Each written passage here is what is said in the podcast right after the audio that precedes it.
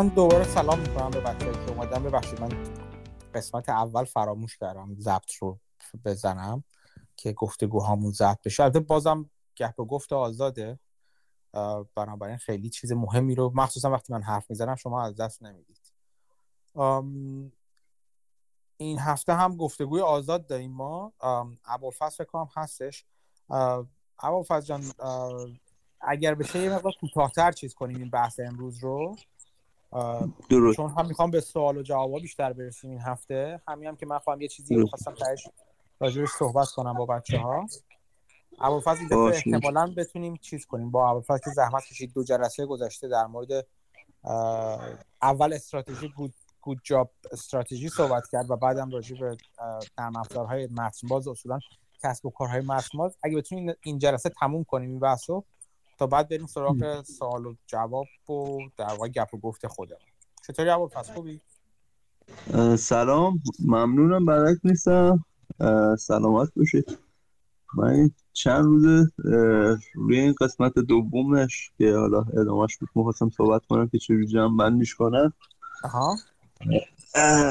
خیلی یه یعنی نمی‌خواستم سراغ پلتفرم برم بحث پلتفرم و اینا.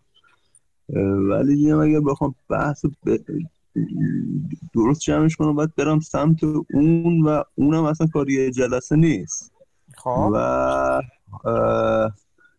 حالا اگر بخوام یه جلسه جمع کنیم نمی‌دونم. حالا بریم جلو اینیم چی میشه دیگه. می‌تونیم اگه می‌خوایم بریم برای جلسه بعدی. آره من برای جلسه قبل آره من فقط پس می‌خواد یه کاری کنم. من برای جلسه قبل برای اینکه یه چیزی جمع بشه از جلسه قبل اینه که فرض کنید که حالا ما کسب کار فری اوپن سورس نداریم ولی حالا در واقع یکی بیاد به ما حمله کنه. یعنی اصلا کلا عنوان فقط یه چیز رایگان در برابر غیر رایگان. خب. برای این یه مقاله رو دیدم تو همون Harvard Business Review عنوانش بود Competing Against Free چیز جالبی بود. حالا مثلا دو تا مثال می‌زنه. یه مثال که در واقع روزنامه آمریکایی بالاخره بودن از از طریق تبلیغات و اینا درآمد داشتن. به قول معروف داشتن نون ماست خودشون میخوردن. کرگلیس اومد با در واقع این کانال درآمدیشون رو بهش مستقیما حمله کرد. و اینجا میگه که آقا اینا مردد بودن که چیکار کنن چیکار نکنن. بالاخره به وضعیت خوبی دچار نشدن دیگه. این نتونستن جلو Craigslist درست اقدام کنن. یه مثال دیگه اینه که تو زمینه personal finance software نرم افزارهای مدیریت مالی شخصی میگفتش که خب Intuit از مدت مشغول بود داشت خب فروشش انجام می‌داد.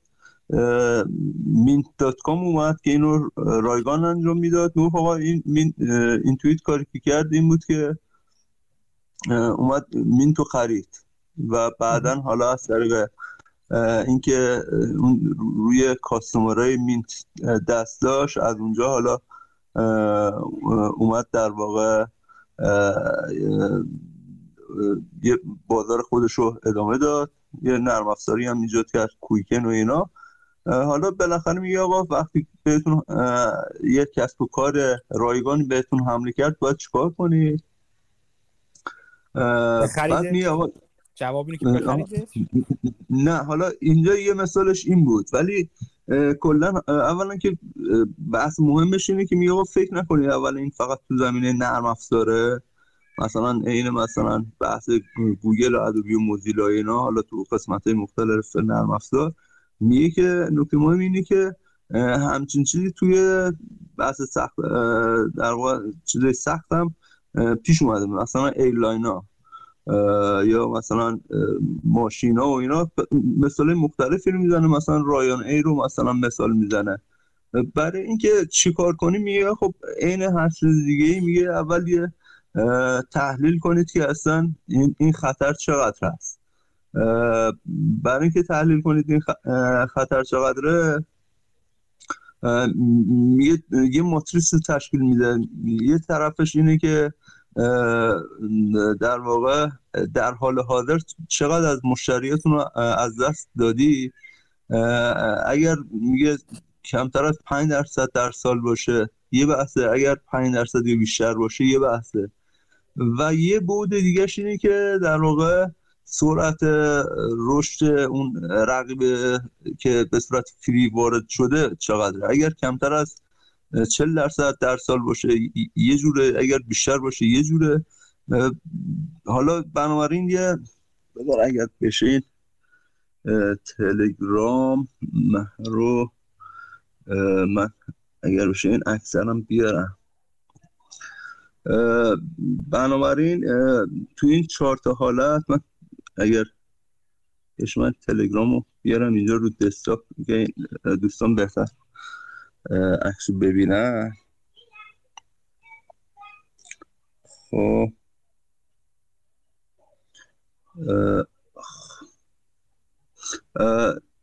من ببخشید من اینو حواسم نبود. تلگرام رو میگه که اگر تو خونه باشیم که همین الان کم به ما حمله شده باشه یعنی می‌ذارن فرض کنید که اصلا گار بهتون داره, داره خونریزی میشه. اگر خونریزیتون کم باشه در حال حاضر.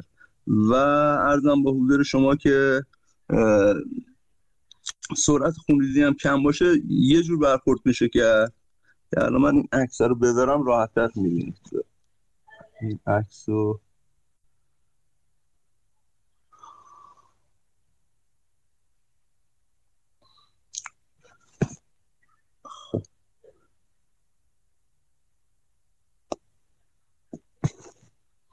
خب با تلگرام چیز که آها جوین رو میگه. جوین آها.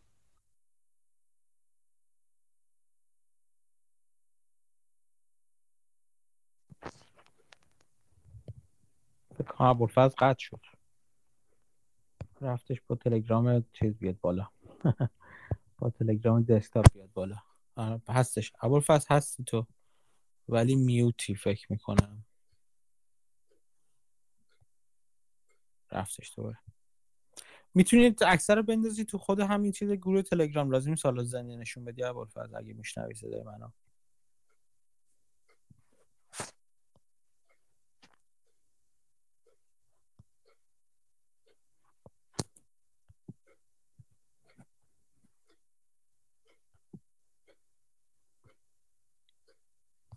صدا میاد ابوالفضل؟ صدا, صدا میاد؟ آره آره. میگم میگم می‌تونی بذاری روی چیز. تصویرشو یه عکس بذار توی چیز. آره من اومدم عکس بذارم. نشد. حالا بذار ببینم. این دفعه copy save image. من لینکش گذاشتم که حالا بقیه چیزاش هم دیدم آره. لینک لینک آره. مقاله Harvard Business Review رو ابوالفضل گذاشته. اسمش هم هست Competing Against Free از دیوید برایس و جفری دایر و نایل هچ. بله. حالا سیویج من این بر یه لحظه.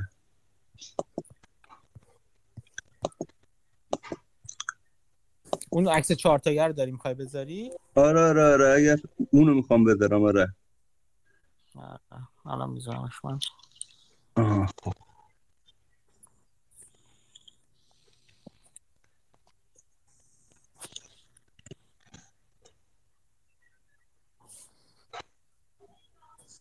جالبه که برای شما هم نشد؟ چرا؟ یه لحظه باید با, با اپل کار کردن همیشه درد داره. آه. من فکر کنم تونستم بالاخره. اوکی. آها. آها, شما گذاشتید؟ آها شما گذاشتید. پس اوکی آره. اینجا میگه که آها خب دست دست آقا مهدی درس نکن مهدی گذاشته. آره. اینجا میگه که خب اگر در واقع چیز کم باشه تهدید کم باشه خب مانیتور کنید در واقع وضعیت رو مانیتور کنید اگر خب من برگردم هست این و اگر تهدید در واقع تو اون نقاط زرد و در واقع تو, تو نقطه زرد باشه خونه زرد باشه اونجایی که در واقع خونریزی شما همین الان کمه. در واقع خونریزی که الان دارید 5 درصد یا بیشتره ولی سرعت خونریزی شدتش کمتر از 40 درصده. میگه که free production تون رو سریعا ایجاد کنید. تو نقطه آبی که در واقع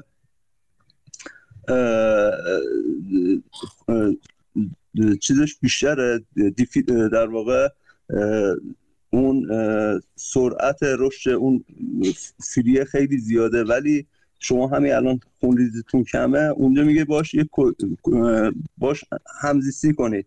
یا در واقع لانچ محصول رایگانتون رو به تاخیر بندازید تو, نقطه قرمز که هم همین الان خونریزیتون زیاده. یعنی مشتری زیادی رو دارید از دست می‌دید. و سرعت این هم خیلی زیاده. میگه اصلا change business model رو انجام بدید. نکته ای که میگه که توی این مطالعه که انجام داده در واقع دیده که تو دو سوم جنگایی که این حالت رخ داده طرفی که بهش حمله شده از طرف کسب و کار که محصول فیلم رو ارائه کرده شکست خورده. روش درستی رو انتخاب نکرده. یا یا این بوده که اومدن محصول محصول رایگان رو دادن در حالی که اصلا نباید این کارو می‌کردن. باید ثبت می‌کردن تا اصلا اون خودش در واقع همین شکلی در واقع خرج و دخلش با هم دیگه جور در نیاد و از بین بره. بعد وقتا خیلی دیر عمل کردن اون اومده بازار گرفته و بعد این یا بعد وقتا که اصلا هیچ کاری نکردن و باز در واقع شکست خوردن. حالا برای اینکه این فری رو میگه در واقع ادامه مقاله میاد میگه که آفر بهتر فری میگه یه یه لحظه یه بحثه معذرت می‌خوام. این نمودار نمودار جالبی حالا من یه, یه نگاهی الان انداختم بهش. دو تا دو تا عامل رو در واقع داره ظاهرا حالا من که مقاله رو نخوندم هنوز ولی داره میگه یکی گروث rate میز نرخ رشد اون شرکت مجانی حالا اون شرکتی که خدمات رایگان میده و یکی defection rate که احتمالاً درصدی از مشتریامونه که داریم از دست میدیم یا شرکت کسب و کار ما از دست میده به اون و میرن سراغ اون در واقع کسب و کار رایگان. بعد میاد اینجا تقسیم بندی می‌کنه دیگه. میگه اگه اون نرخ رشد کمتر از 40 درصد باشه یا بیشتر از 40 درصد دو تا حالت میده. اگر اون defection rate یا بگیم تغییر جهت دادن مشتری ها زیر 5 درصد باشه نرخش یا بالای 5 درصد در سال باشه یه دو حالت میشه. و این چهار تا حالتی که ابوالفضل می‌گفت چه جوری هر کدومشون اگه کم کم کم زیاد زیاد کم و زیاد زیاد باشه بر اساس این دوتا عامل در واقع تعیین میشه. اینکه آیا نرخ رشد کسب و کار رقیب ما که همون کسب و کار رایگان هستش زیر 40 درصد یا بالای 40 درصد؟ و آیا ما در سال داریم 5 درصد کمتر از 5 درصد مشتریامون رو از دست میدیم میرن سراغ اون یا میرن سراغ اون خدماتون استفاده می‌کنن یا بیشتر از 5 درصد؟ این چهار حالت هستش که تعیین می‌کنه که در واقع اوضاع چقدر خراب هستش و ما چقدر سریع باید جلوش رو بگیریم. بله بله. کاملا همینطور حالا میاد میگه که وقتی که خواستید یه چیز محصول رایگان حالا میگه آفر بهتر فری. اگر خواستید یه محصول رایگان بهتر بدید چیکار کنید که باز چهار تا حالت رو میگه؟ یا میگه مثلا آپسل کنید. یعنی محصولتون رو تبدیل به یه نسخه همون بحث اوپن کور. یه هسته رایگان بدارید و یه کراست یا پوسته پودیش باشه که اونو بفروشیدش. یا کراسل کنید. یعنی که آقا اون محصولتون رو رایگان بدید ولی محصولات دیگه ای رو بفروشید به صورت غیر مستقیم و از اونجا پول در بیارید. یه راه دیگه اینه که از ترد پارتی پول بگیرید. یعنی بگید آقا اوکی من الان این محصول به مشتری رایگان میدم ولی اطلاعات این محصول رو فرسون بدم به third party از اون third party پول بگیرم یه راه اینه که در واقع آره اطلاعات مشتری ها آره. که گوگل می‌کنه دیگه مثلا آره گوگل می‌کنه فیس... فیسبوک می‌کنه اینجور چیزا آره. آره. یه راه دیگه این که میگه bundle کن یعنی اینکه همین محصول رایگان تو داشته باش و اونو کنار در واقع با یه, با یه, با یه سرویس دیگه مثلا با یه سرویس پید چیزش کن در واقع همراهش کن. توی این قسمت اول که میگه آپسلش کنین مسئله که ممکنه سخت باشه بعض وقتا اینه که ما این محصول نرم محصول که اگر محصولمون نرم افزار باشه باید نگاه کنیم که اینو تبدیلش کنیم به اوپن کور و کراس که اگر این معماریمون مونولیتیک باشه یعنی به صورت کاملا یک پارچه باشه و برخلاف در واقع معماری مولتی تایر رو در واقع معماری که اجزا رو اصلا تفکیک کرده. ما باید اینو بشکنیمش و برای اینکه اینو بشکنیمش میام البته این معماری اگر مونولیتیکی باشه الان یه چیزی خیلی عجیبه چون این از دهه مثلا 50 60 اینا بوده ولی حالا مثلا بگیم فرض کنیم همچین چیزی باشه اینو باید از طریق API یعنی اینو میشکنیم به چند تا لایه تقسیمش می‌کنیم حالا هم بحث مولتی تایر و ایناست و این اجزاش اگر ارتباط داخلی باشه یا خارجی باشه اینا رو با API انجام میدیم. حالا مقالات حالا مثلا پس جواب کوتاهش اینه که از API ها استفاده کنید. حالا API اگر دوستان چون میگم این توی بحث چیز خیلی زیاد پیش میاد مثال سادهش رو بخوام بزنم اینه که شما یه یه متنی رو از تو Word دارید کار می‌کنید copy paste ش می‌کنید ببرید تو Excel اینجا از API استفاده کردید. مثال خیلی سادهش رو بخوام بگم. اینه. در واقع Word یه نرم افزار Excel یه نرم افزار. اصلا میبریدش روی کروم که کلا اصلا یه نرم افزار دیگه است. اینا مثلا فرض کنید اینا API هن. حالا این فرض کنید API شما می‌تونید توی محصول خودت هم داشته باشی اینترنال, اینترنال باشه یا اینکه مثلا یعنی بین محصول خودت کراس باشه اینا مثلا بازم اینترنال می‌تونه اصلا با اصلا یه محصولات دیگه ای باشه که مثلا توی وب طراحی وب بهش میگن وب ای پی آی پس ما برای یه اینکه سیستم مونولیتیک رو تبدیل کن به سیستم ماژولار از API استفاده می‌کنیم. این, این خیلی مهمه و اصلا میگن که آقا مثلا یه بحث اینه که جنگ مثلا جنگ API مثلا فرض میگن مثلا یکی از دلایلی که آمازون موفق شد به نسبت به رقباش همین بود که API خیلی زیادی رو می‌داد نسبت به رقباش. حالا من اینجا مثلا این مثالا رو نمی‌خوام بیشتر توضیح بدم. تو همین مقاله بعدا می‌تونم برم ببینم ولی مثلا باز مثال جالبش مثلا تو هوا هواپیمای ریان ایره که تقریبا 25 درصد صندلیاش رو رایگان می‌داد و می‌گفت از طریقای دیگه پول در می آورد اصلا وقتی مشتری سوار می‌شد بهش مثلا غذا می‌داد و نمی‌دونم عطر میفروخت. نه این چیزی که انگار مترو سوار شدی. تو مترو مثلا اینو داخل هواپیما این کار رو می‌کرد. بعد ضمن اینکه از تبلیغات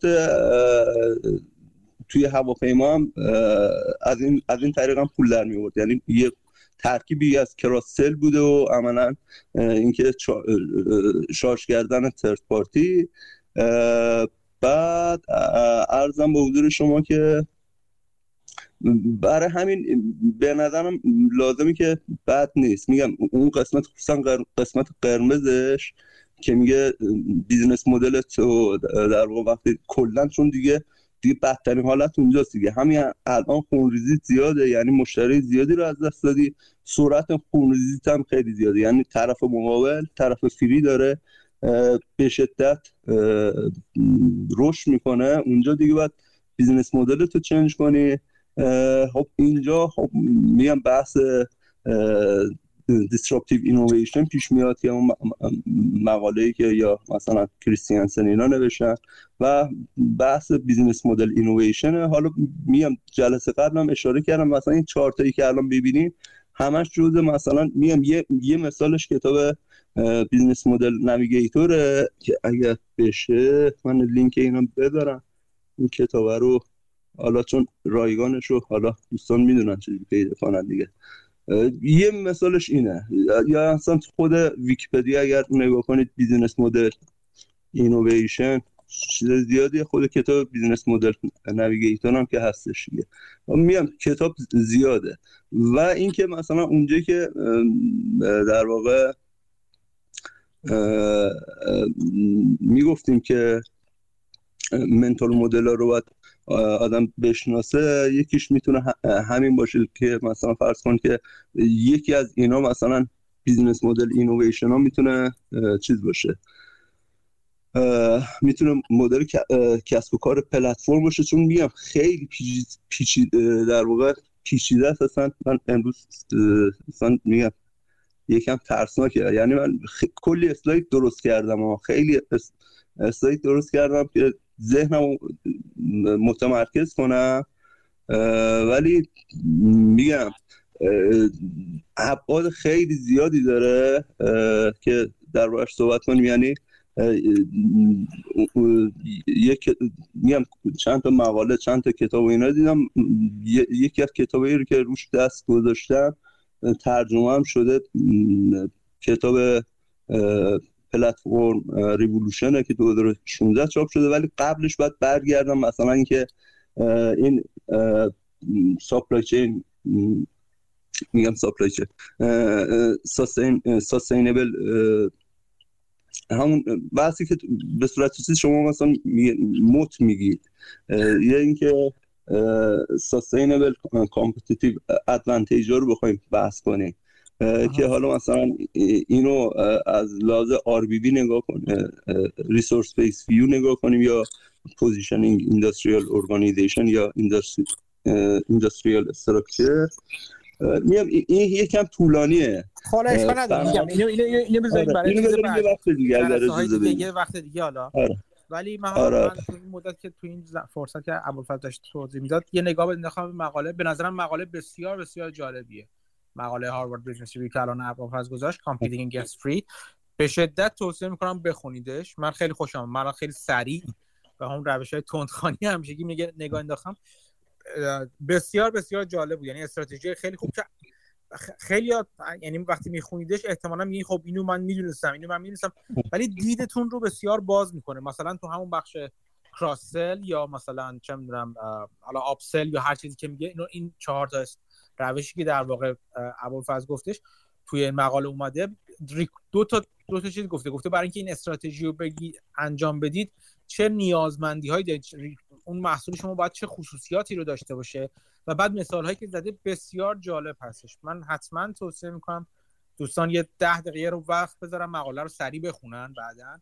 من الان خوندمش حداقل این قسمتش رو خوندم بسیار جالب بود و توصیه می‌کنم. اما فاز اجازه بده چیز رو بحث پلتفرم فقط من اینو یه کوچولو جمعش کنم اینو یه کوچولو جمعش کنم که این بحث اینی که اینا با یه منتال مدلی داشتن کار می‌کردن یعنی اصلا خیلی برشون سخته که آقا یه چیزی که تا حالا یعنی همون بحث پرافیت سنتر و کاست سنتر و این بحثا رو داره که خیلی برشون سخته که اینو چنج کنن. فرض یه چیزی که باش 20 سال 30 سال کار کردن یه دفعه مدل ذهنیشون عوض کنن اصلا نمی‌تونن.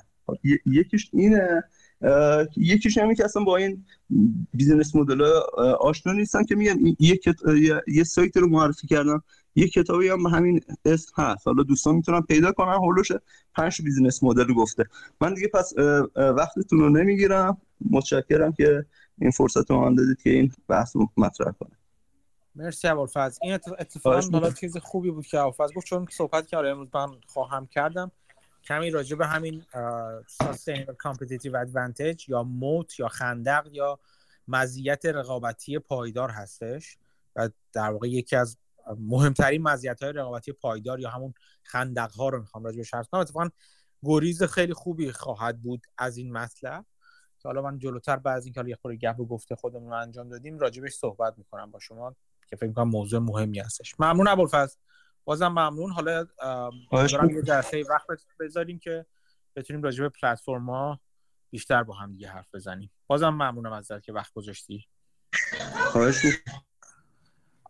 از دوستان هم گفتم خواهش می‌کنم که یعنی در, در دعوت می‌کنم که این مقاله هایی که ابوالفضل گذاشت واقعا مقاله خوبی بودن. مخصوصا یکی رو من خیلی خوشم آمد. اینی که این جلسه گذاشت ابوالفضل رو من خودم خیلی خوشم آمد. یه جنبندی ذهنی خوبی بهتون میده راجع به اینکه در دنیای رقابتی کسب و کارهای رایگان که حالا متن باز یکی از در واقع شاید یکی از اشتراکات زیادی بعضا با هم داشته باشن بین کسب و کارهای متن باز و رایگان ها وقتی شرکت ها مورد رقابت قرار می‌گیرن چه کارهایی می‌تونن بکنن و چه کارهایی باید بکنن در چه زمینه در چه مرحله و غیره. این باز دوباره برای اینکه ذهنتون رو اون قطب ذهنتون رو درست کنم براتون میگم که یادت یادتون نره چرا اینا مهمه برای سرمایه گذاری برای کسی می‌خواد سهام بخره بفروشه؟ به خاطر اینکه اگه شما شرکتی دارید روی شرکتی سرمایه گذاری کردید که رقبایی داره از این دست رقبا. رقبایی که در واقع خدمات رایگانی میدن خدمات متنبازی ارائه میدن. اینا تهدید می‌تونن حساب بشن برای شرکتی که شما توش سرمایه گذاری کردین و اگه تا حالا خوب رشد کرده شما می‌خواین تصمیم بگیرید آیا افق رشد آیندهش همین جوری که تا حالا بوده بوده خواهد بود یا نه؟ این تهدید چقدر جدی؟ آیا شرکت شما چه جور استراتژی در مقابل این تهدید در پی گرفته و شما باید به سرمایه‌گذاریتون ادامه بدین یا همچنان نگه دارید یا برعکس روی شرکت می‌خواید سرمایه گذاری کنید که به عنوان شرکت تهدیدگر می‌خواد وارد یک چشم انداز رقابتی بشه وارد لندسکیپ رقابتی بشه. آیا شرکت شما می‌تونه در مقابل قولهای قبلی که وجود داشتن بازیگران پایدار و قبلی قدیمی تری که وجود داشتن ارز اندام می‌کنه می‌تونه در واقع مشتریان رو از آن خودش بکنه و اونا رو مجبور کنه به عقب, عقب رفتن یا تغییر business model. و اگه اونا بخوان تغییر استراتژی بدن تا چه حد واقعا می‌تونن تغییر استراتژی بدن در مورد شرکت شما؟ چون شرکت شما اغلب اینجوریه دیگه. شما شرکتی دارین اگه شرکت تهدیدگر رو روش دارین سرمایه گذار می‌کنید خیلی وقتا این شرکت های نوپای در حال رشد هستن که اصطلاحا cash burning هستن. دارن پول نقد میسوزونن دارن از جیب می‌خورن اینا. تا به اون momentum و اون چیز سرعت لازم برسن به اون رشدی برسن که بتونن حالا کشفلو مثبت بشن جریان نقدینگی مثبت پیدا کنن و خودشون خودشون تغذیه کنن. ولی تا اون زمانی که به اونجا برسن دارن اینا در واقع از جیب می‌خورن یا کش برنینگ انجام میدن. اینکه تا چه زمانی باید کش برنینگ انجام بدن و آیا اونقدر پول دارن که انجام بدن؟ آیا سرعت رشدشون اونقدر هستش که تا اون زمانی که در واقع کشفلو مثبت بشن؟ بتونن همچنان از جیب بخورن. اینا یه قسمت زیادیش جدا از اینکه استراتژی خودشون چی هستش این خواهد بود که آیا رقیبانشون شرکت قدیمی تر بازیگر قدیمی تر چه استراتژی در مقابل اینا به در واقع در پی می‌گیرن؟ که آیا به تاخیر میندازه کشفلو مثبت شدن اینها رو یا نه؟ این قضاوت شما راجع به این این موضوع چیزی هستش که باعث میشه شما قاعدتا باید علاقمند به این باشین به این به این مبحثی که گفتم باشین. به این دلیلی که من راجبش هیجان زده شدم. به خاطر اینکه خب من مدام شرکت اینجوری بررسی می‌کنم دیگه و می‌بینم که عملا این نوع نگاه کردن و فهمیدن business model ها و مدل های کسب و کار بسیار بسیار مهمتره. تا حتی حتی بعضا روش های سنتی فقط در واقع بررسی حسابداری شرکت های مربوطه. فهم اینکه شما اون حسابداری اون اون نتایج مالی رو در چه چارچوب فکری باید نگاه کنید بهش با فهم با فهم مدل کسب و کار و تهدیدها و فرصتهای مدل کسب و کار مورد نظر شماست که معنی دار میشه. اگر نمیشه جبر دبیرستانی که یه کار ماشینی انجام دادن خیلی به شما چیزی نمیده و اگه قرار در واقع اون کار شما رو پول دار کنه و برای شما سود آفرین باشه مطمئنا همه معلم های جبر دبیرستانی الان بازیگران بزرگ بورس بودن. اون اون بخش انسانی و اون بخش در واقع فن فن بودن یا مهارت داشتنش نه بخش ریاضیشه و بخش حتی حسابداریشه تا اون حد تا حد زیاد بلکه فهم مدل های کسب و کاره. به خاطر همین که من مدام راجع خود مدل کسب و کار به شما تاکید می‌کنم. به حال این مقاله مقاله بسیار خوبیه. توصیه می‌کنم حتما بخونیدش. خب این هم از این تا قبل از اینکه حالا بریم به این من راجع به اون چیز موضوعی که می‌خواستم صحبت کنم صحبت کنم یه خورده بذارید راجع به از شماها بشنویم و اینکه چه خبر بود در طول هفته چی خوندین چی یاد گرفتین؟ یه خورده بگید برای ما. سلام وقت سلام.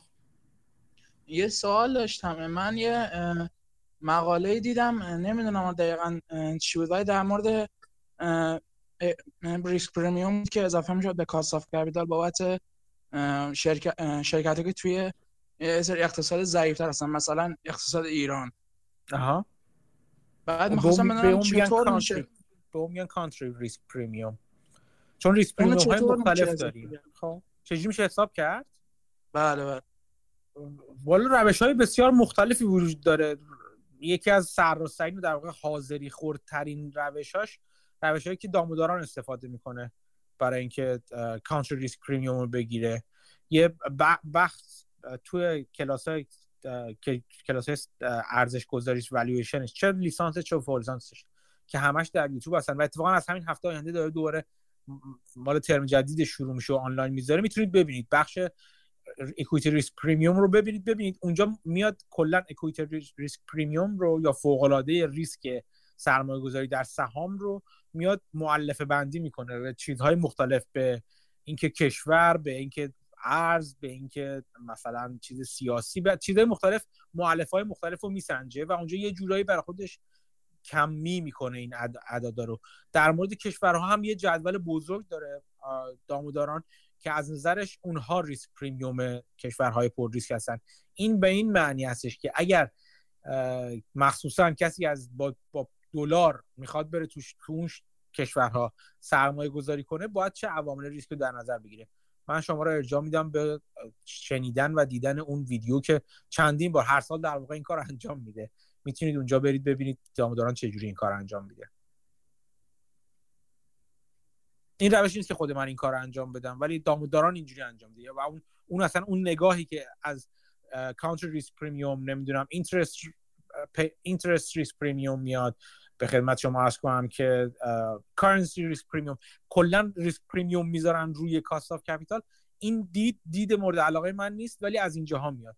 بهترین و سرراستترین منبعی که می‌تونم بهتون معرفی کنم همون دامودارانه اگر خود کل کل کلاسش گوش می‌دید کلاس اون جلسه مربوط به equity risk premium رو اونو بشنوید. یا ببینید در واقع.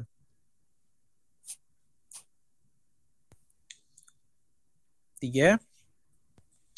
این این سشن پنجشه خواستم بگم که. مال مال والیوشن کیورینگ تمام پنجمی قسمت سلام.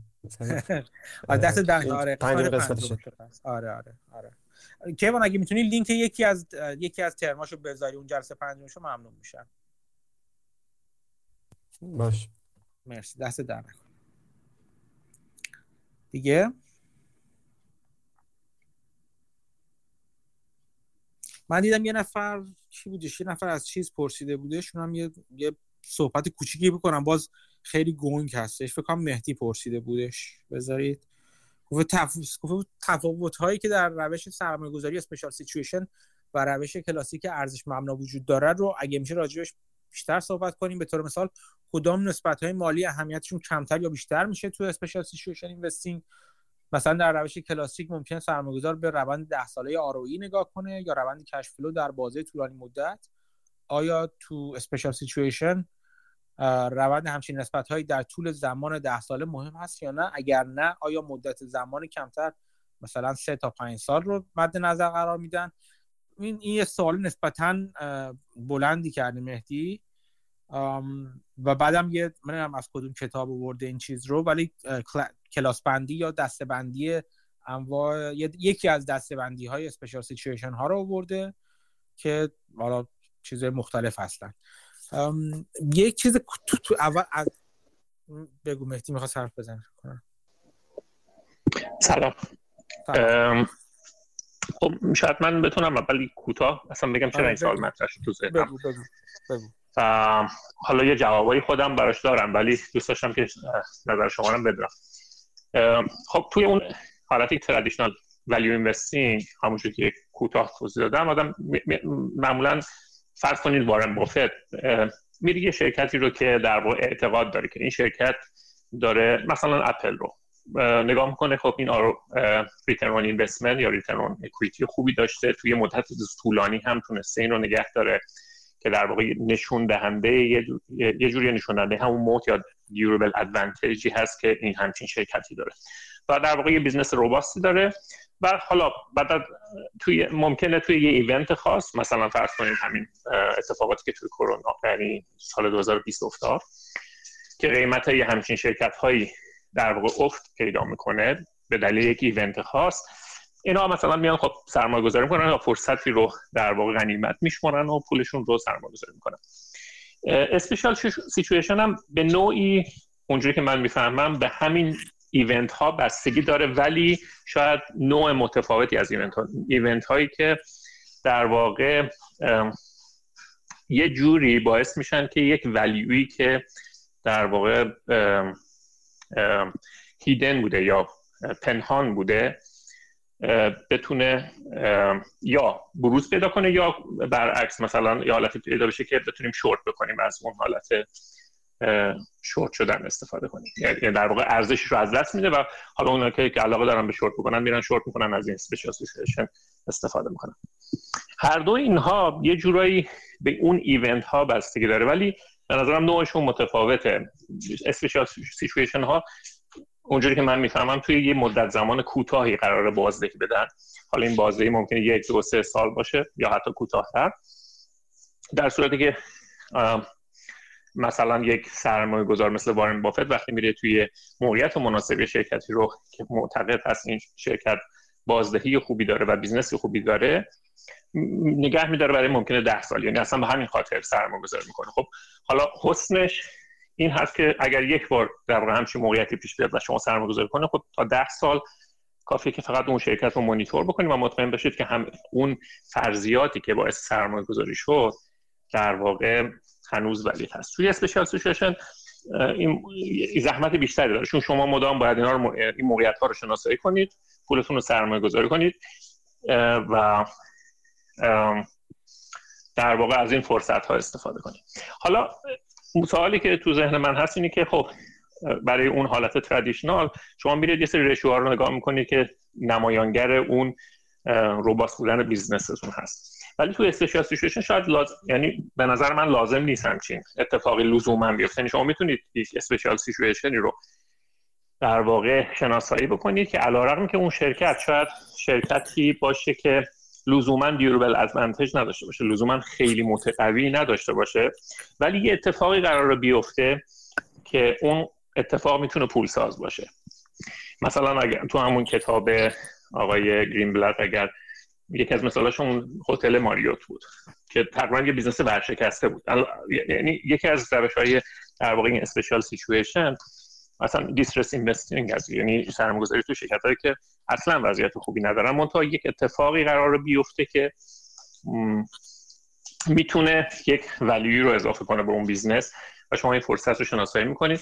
ولی خب خیلی سخته. یعنی ریسکش هم بالاست. مثلا تو همون مثالی که در مورد هتل ماجور من نمی‌دونم واقعا چجوری Greenblatt حالا البته خودش توضیح داده ولی خیلی کار سخت یعنی شاید اعتقادی که به اون مدیری که در واقع اون اگر شما یک خانواده بود که این هتل Marriott رو اون انتخاب کردن که این business رو در واقع نجات بده شاید اعتقادی که به اون مدیریت داشته باعث شده که بر سرمایه گذاری بکنه. ولی بعید می‌دونم که مثلا فرسون لزوما همون روشی رو پیش گرفته که برای یک business یعنی اون ratio ها رو به همون نحوی نگاه کرده باشه که مثلا شما توی اون traditional value investing لازم هست نگاه کنید خب این یه جورایی تقریبا واضح هست. ولی دوست داشتم که شما هم یه مقدار راجبش توضیح بدید.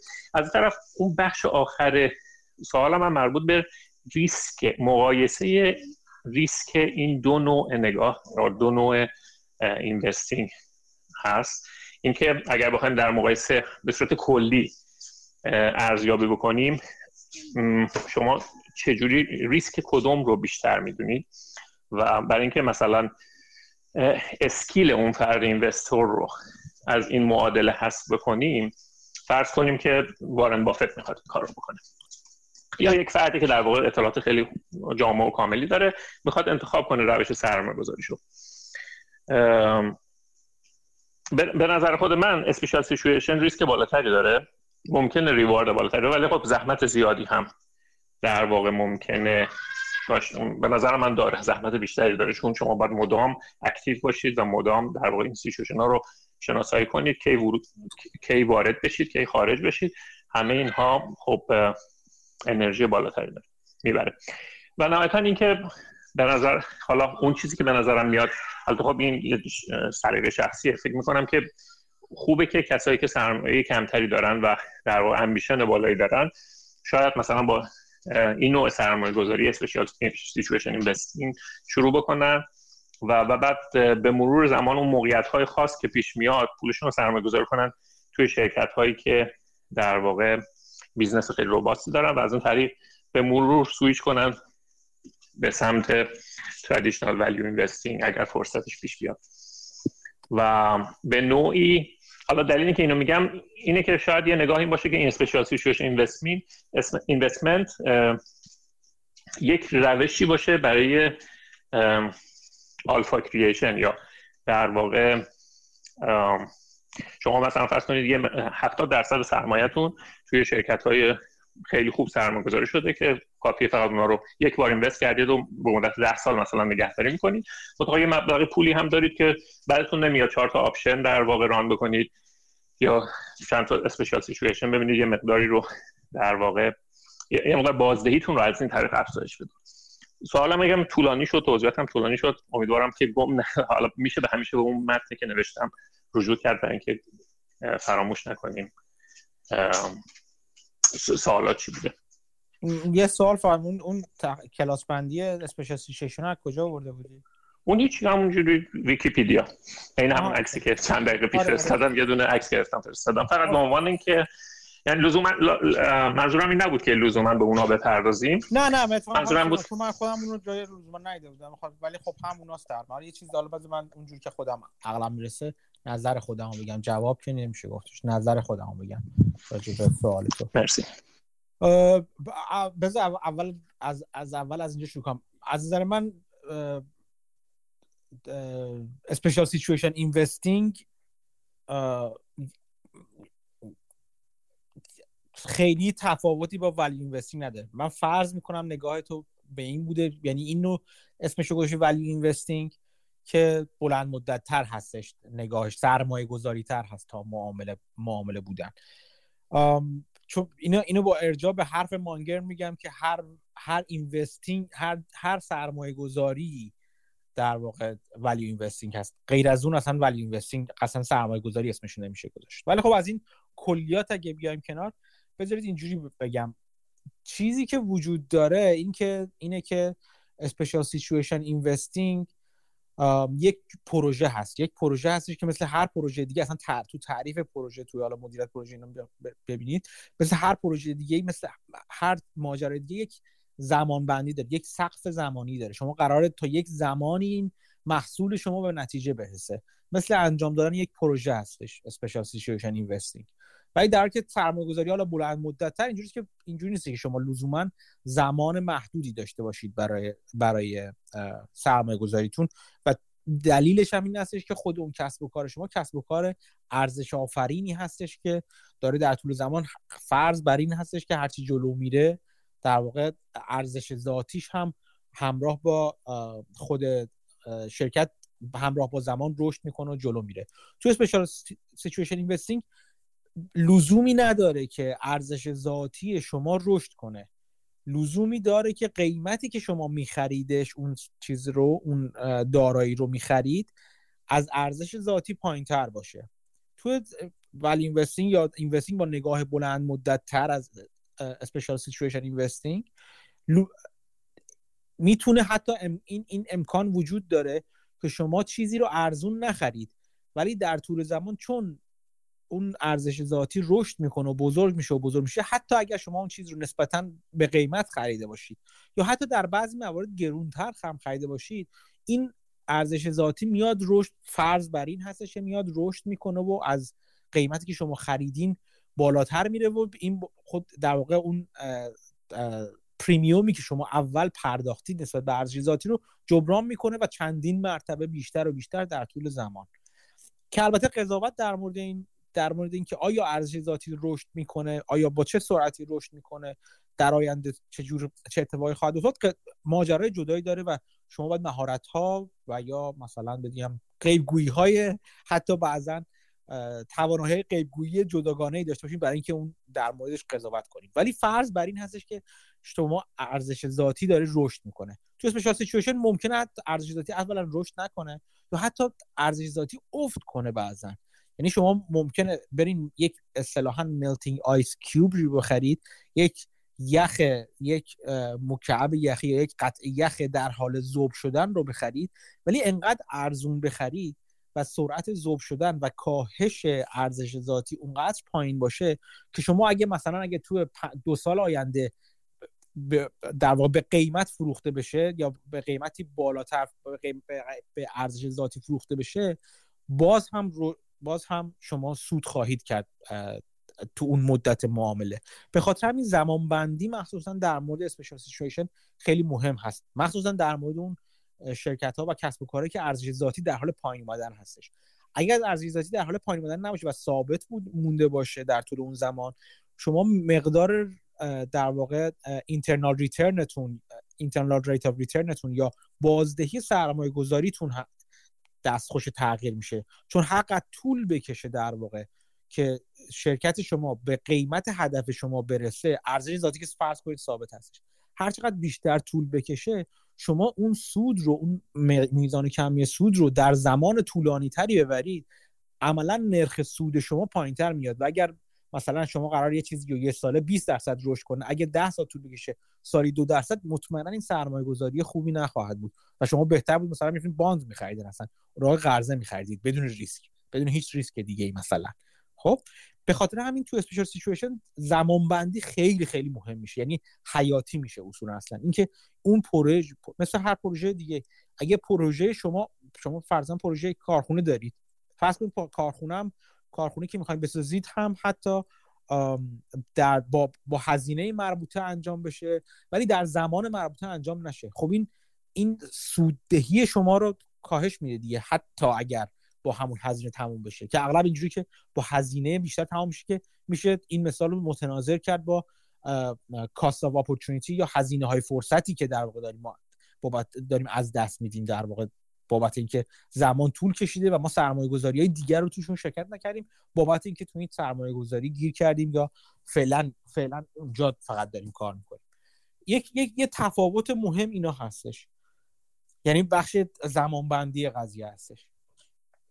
یه, یه قدم اگر بریم جلوتر special situation ها شکل ها و صورت های مختلفی دارن که حالا یک یک نوع نگاه بهش رو تو همین مواردی که مهدی گذاشته به عنوان کلاس های special situation یک نوع نگاه به طبقه بندیش میشه اینجا دید. ولی نگاه های مختلفی میشه نگاه کرد.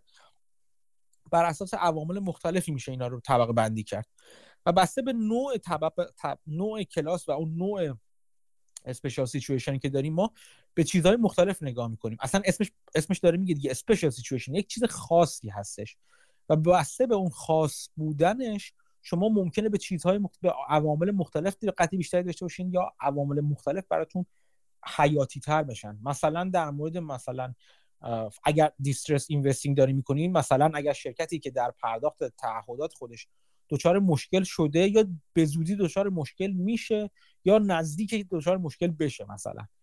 در این صورت چیزی که برای شما خیلی قاعدتا مهم هستش سلامت مالی شرکت هستش دیگه. اینکه ببینید که خب این شرکت چقدر پول نقد داره.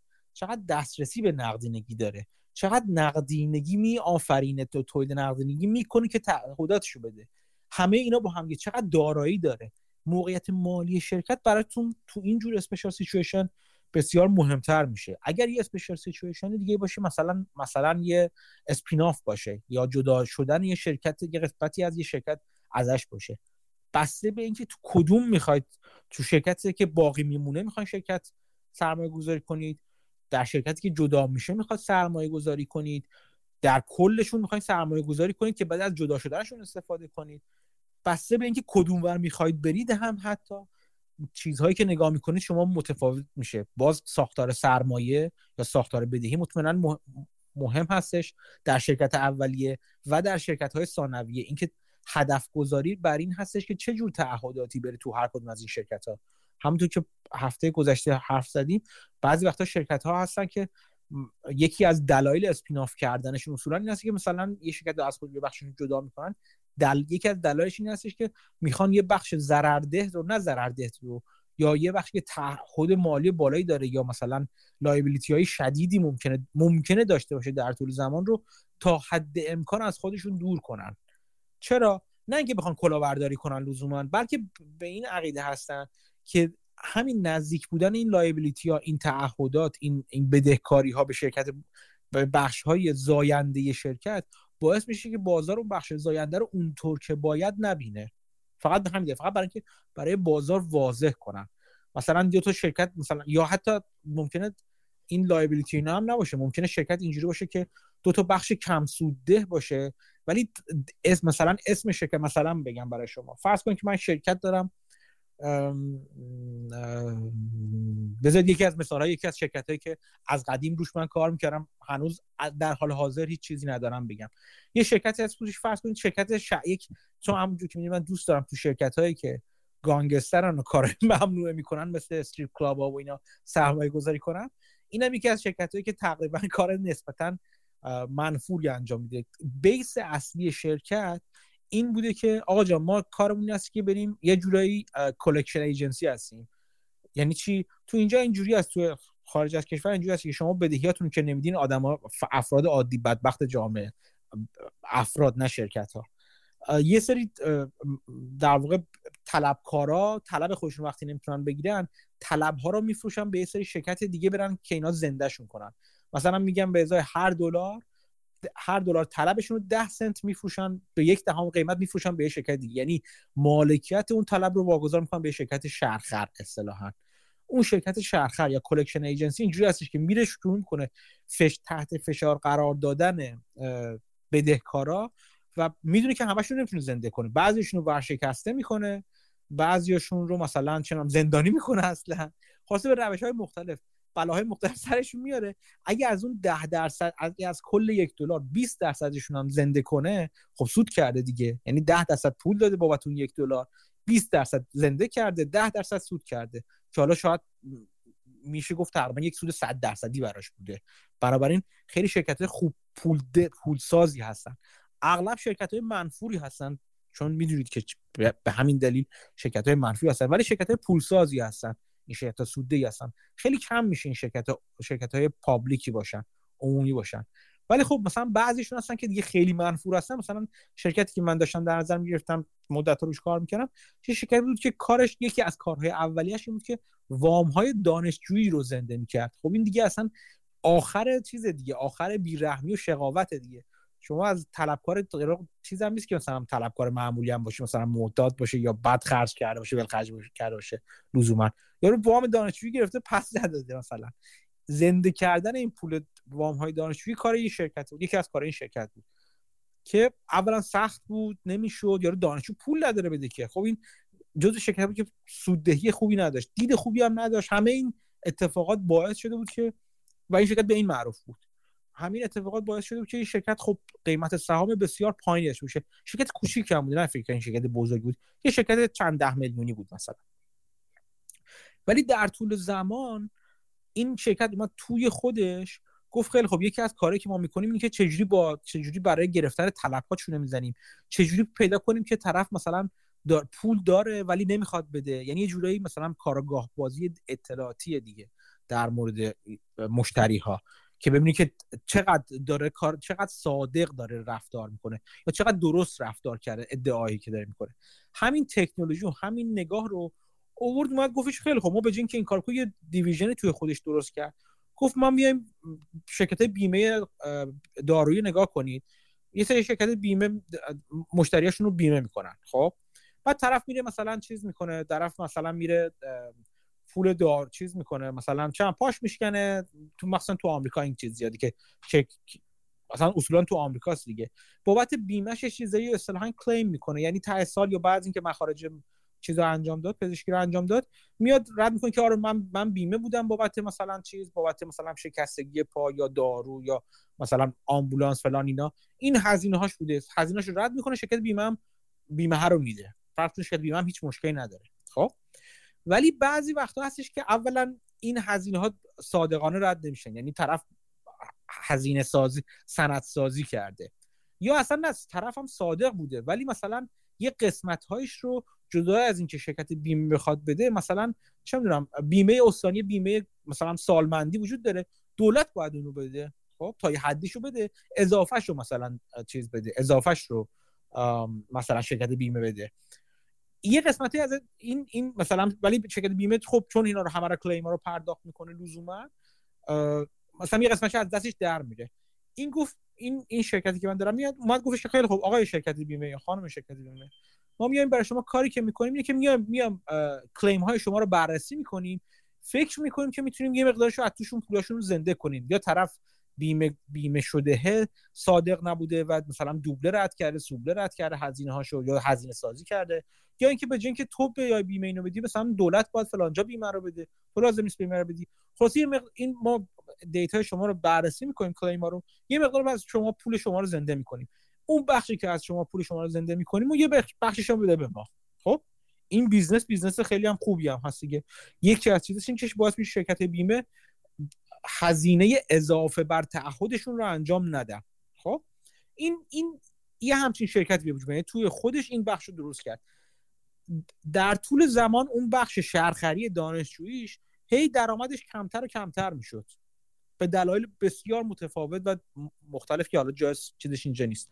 و بخش شرکت بیمه ای چون هم تو کار data science داشت انجام می‌داد هم با شرکت های شرکت های رقیبش اصولا دستی و manual و سنتی این روش رو انجام می‌دادن اینا مثلا با تکنولوژی با چون اصلا کارشون کارآگاه بازی بودش با دید بهتر این کار رو انجام می‌دادن. اون درآمد اونور مدام بیشتر و بیشتر شده. درآمداش درآمد قراردادهای جدید با شرکت های بیمه جدید داره میبنده و اون اون قسمتش در حال رشده. ولی دید بازار نسبت به این ماجرا نسبت به این شرکت ما همچنان شرکت شرخر دانشجوییه. این همین قصه رو گفتم که یه مثال یه کیس استادی برای شما نشون بدم. اینجور وقت هست که این شرکت میگه خب خب آقا ما, ما رو به اسم این شرکت میسن یه کاری که شرکت می‌کنن که بعضا میان اسمشون رو عوض می‌کنن. مثلا به جای شرکت شرخری دانش شرخر دانشجویان مثلا آمریکا تبدیل می‌کنم شرکت زنده کن پول های از دست رفته بیمه. همین تغییر اسم خنده داره ولی تغییر اسم دیده شده. تغییر اسم درست باعث میشه که اون ارزش پنهان بعض وقت بیاد رو. بعض وقت دیگه میگن هیچ راهی نداره. آقا جان میگم اون بخش شرخریمون که به درد نمی‌خوره اونو اصلا اسپینافش می‌کنیم یا میبندیمش اصلا و اعلام می‌کنیم بس اگه اگه نتونیم براش مشتری پیدا کنیم. که اغلب یه مشتری براش پیدا میشه به حال. شده به یه مالک خصوصی بفروشنش. اونو از خودمون جدا می‌کنیم و به دنیا ثابت می‌کنیم که ما شرکتی هستیم با مدل کسب و کار متفاوت. اصلا با یه چیز دیگه ما یه کسی دیگه هستیم اون قبلیه نیستش. فقط اسم و تیکر و در واقع شخصیت حقوقی اونه. ولی کار ما دیگه کار اون قبلی نیستش. این میشه special situation الان. خب؟ توی این یه جور special situation spin-off هست مثلا. همه این روضه طولانی رو خوندم که اینو بگم برای این شرکت special situation ما میریم عوامل دیگه رو در نظر می‌گیریم. مثلا چی؟ مثلا نگاه می‌کنیم اون شرکت تویه که داره خوبه داره میاد بیرون شرکت پول زنده کنه اون چقدر داره چیز می‌کنه؟ return اون چه چیه؟ چقدر هزینه داره؟ میزان رشدش چقدره؟ اون رو شاید بخوایم با همون چارچوب فکری cash flow yield plus growth در نظر بگیریم. چقدر پول نقد درست درست می‌کنه و چقدر رشد داره می‌کنه. این اون وقت اون دید بهش مطرح میشه. پس به صورت کلی که بخوام توی جمله بگم بسته به نوع special situation اون نگاه ما هم به عواملی که نگاه می‌کنیم مختلف و متفاوته. اصلا همینه دیگه. بخاطر یکی از چیزایی که special situation بهش میگن special همینه. بابت هر پروژه ای ما یک نگاه متفاوت یک نگاه خاص اون پروژه رو خواهیم داشت. سری دوزی نیست special situation که شما فکر کنید مثلا همه رو با یک چیز می‌کنیم. اگر کلاس بندی کنیم چرا؟ اینجوری است که مثلا موقعیت ها و پروژه های special situation های یک کلاس خاص رو تقریبا شبیه همدیگه بررسی می‌کنیم. و شما می‌تونید اینجوری هم به اینو میگم که فکر نکنید که او پس هرچی من مهارت توی special situation به دست آوردم به دردم نمی‌خوره. باید برم دوباره از اول یاد بگیرم. نه. شما می‌تونید توی یک کلاس خاص special situation در واقع به خدمت شما عرض کنم که سرمایه گذاری کنید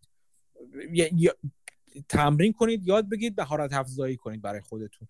ولی اینجوری هم نیست که شما سری دوزی برید همه همه special situation ها یه جوری یه جور در نظر بگیرید. حالا یک نوع سرمایه گذاری که من خیلی بیشتر بهش علاقه دارم ترکیبی از اون سرمایه گذاری بلند مدت و special situation هست. همون کار که مثلا بافت در مورد اپل کرد. اون special situation ممکنه فقط به خاطر جو روانی باشه یا واقعا یه special situation باشه. چیزی که اسمشو بعضا می‌ذارن اسمشو من دیدم که بعضا افرادی می‌ذارن اسمشو inflection مثلا investing منظور چی هستش؟ منظور شرکتی هست مثل همین مثالی که زدم. یا قبلا راجبش صحبت کردیم. در حال تحولی هست یک تحولی در شرف وقوع هست. این تحول ممکنه بیرونی باشه. یعنی که جو بازار دید بازار نسبت به اون اتفاق بعد عوض بشه یعنی دید بازار بهبود پیدا کنه. یا اون یا اون تحول ممکنه درونی باشه. بیز مدل شرکت بشه. مدیریت شرکت بشه. مالکیتش عوض بشه. همه این های مختلف. همین اتفاق که بارها بارها مثالهای مختلفش من تو کسب و کار مختلف گفتم. مثلا باز برای اینکه گریز بزنم کوچیک اشاره می‌کنم به اگه یادتون باشه توی یکی از جلسات اشاره کردم به یکی دیگه از شرکتی که توش سرمایه گذاری کردم شرکتی که کار انتشاراتی می‌کنه برای انتشارات آموزشی می‌کنه. کمک آموزشیه. تبدیل کرده خودش به پلتفرم کمک آموزشی به جای انتشارات. و خودش رو asset light کرده یا capital light کرده اصطلاحا. توی خود شرکت داره اتفاقی میفته خب؟ و این inflection یا این این این این در واقع این تغییر و تحول وقتی اتفاق میفته بعدش رشد ادامه پیدا می‌کنه. یعنی شرکتی هستش. از شرکت بد تبدیل به یک شرکت خوب می‌خواد بشه و اون خوبی به معنی خوبی نوعی کسی بافت داره میگه یعنی رشد می‌کنه و ارزش ذاتی بالا و بالاتر میره. این نوع سرمایه گذاری سرمایه گذاری ایدئال از نظر من هستش. کم هست سخت پیدا میشه و ولی خب به نظرم بهترین کسب و کار است. چون مثل اینکه شما پیداش می‌کنید یه سرمایه توش می‌ذارید و سلام می‌گیرید کنار می‌ذارید برای خودش بره جلو دیگه این سرمایه گذاری تا برید حالا افزایش سرمایه بدید برید موقعیت بعدی رو انتخاب کنید مثل درخت میمونه که مثل زمین میمونه که یه زمین بزرگی در نظر بگیرید بایره مثلا. شما می‌گیرید میکارید کود میکارید کود می‌دید بهش شخ می‌زنید آماده می‌کنید زمین رو آماده بهره برداری می‌کنید. دونش رو توش میکارید و بعد دیگه درخت میشه دیگه. دیگه هی درخت میشه رشد می‌کنه هر سال محصول میده و باهاش میرید جلو. اینجوری نیست که بکنید. خب بگین این زمین من میفروشم بریم سراغ یه شرکت دیگه. شما شرکت دیولپر زمین نیستید که بیاد یه زمین رو مثلا تصدیق کنید کرد بخش بندی کنید یوتیلیتی آب و برق اینا رو بیارید توش بگید خب من اینو تحویل میدم به یه سازنده میدم. نه.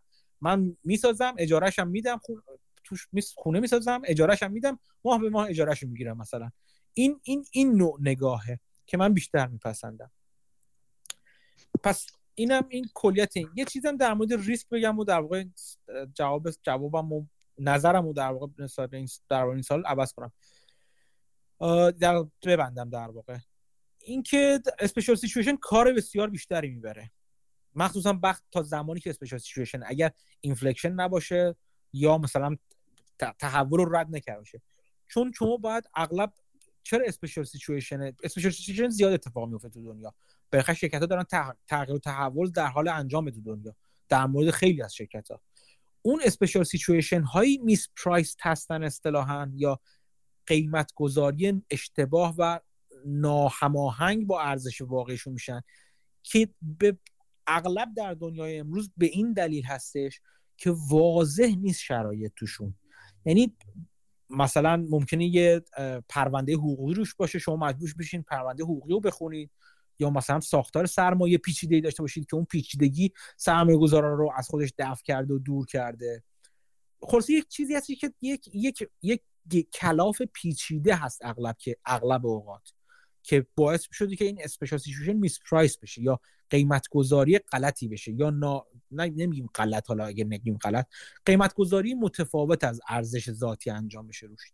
اگر این پیچیدگی وجود نداشته باشه اگر این کلاف سر در در هم وجود نداشته باشه که همه چی واضحه که همه می‌بینن چقدر همه هم همه چی هم تحلیل می‌کنن تمام میشه میره. اصلا الگوریتم بهتر از هر کسی این تحولات رو باید تحلیل کنن. چون معلومه چه اتفاقی قرار میفته. کافیه چند تا decision چیز بذارن decision forest بزنن روش انواع اقسام روش حتی حتی هوشمند بزنن data science ی بزنن روش که بتونن سناریوهای مختلف رو بررسی کنن و روش احتمال منحنی احتمالاتی بچینن و بگن که خب پس ما مثلا روش سرمایه گذاری می‌کنیم.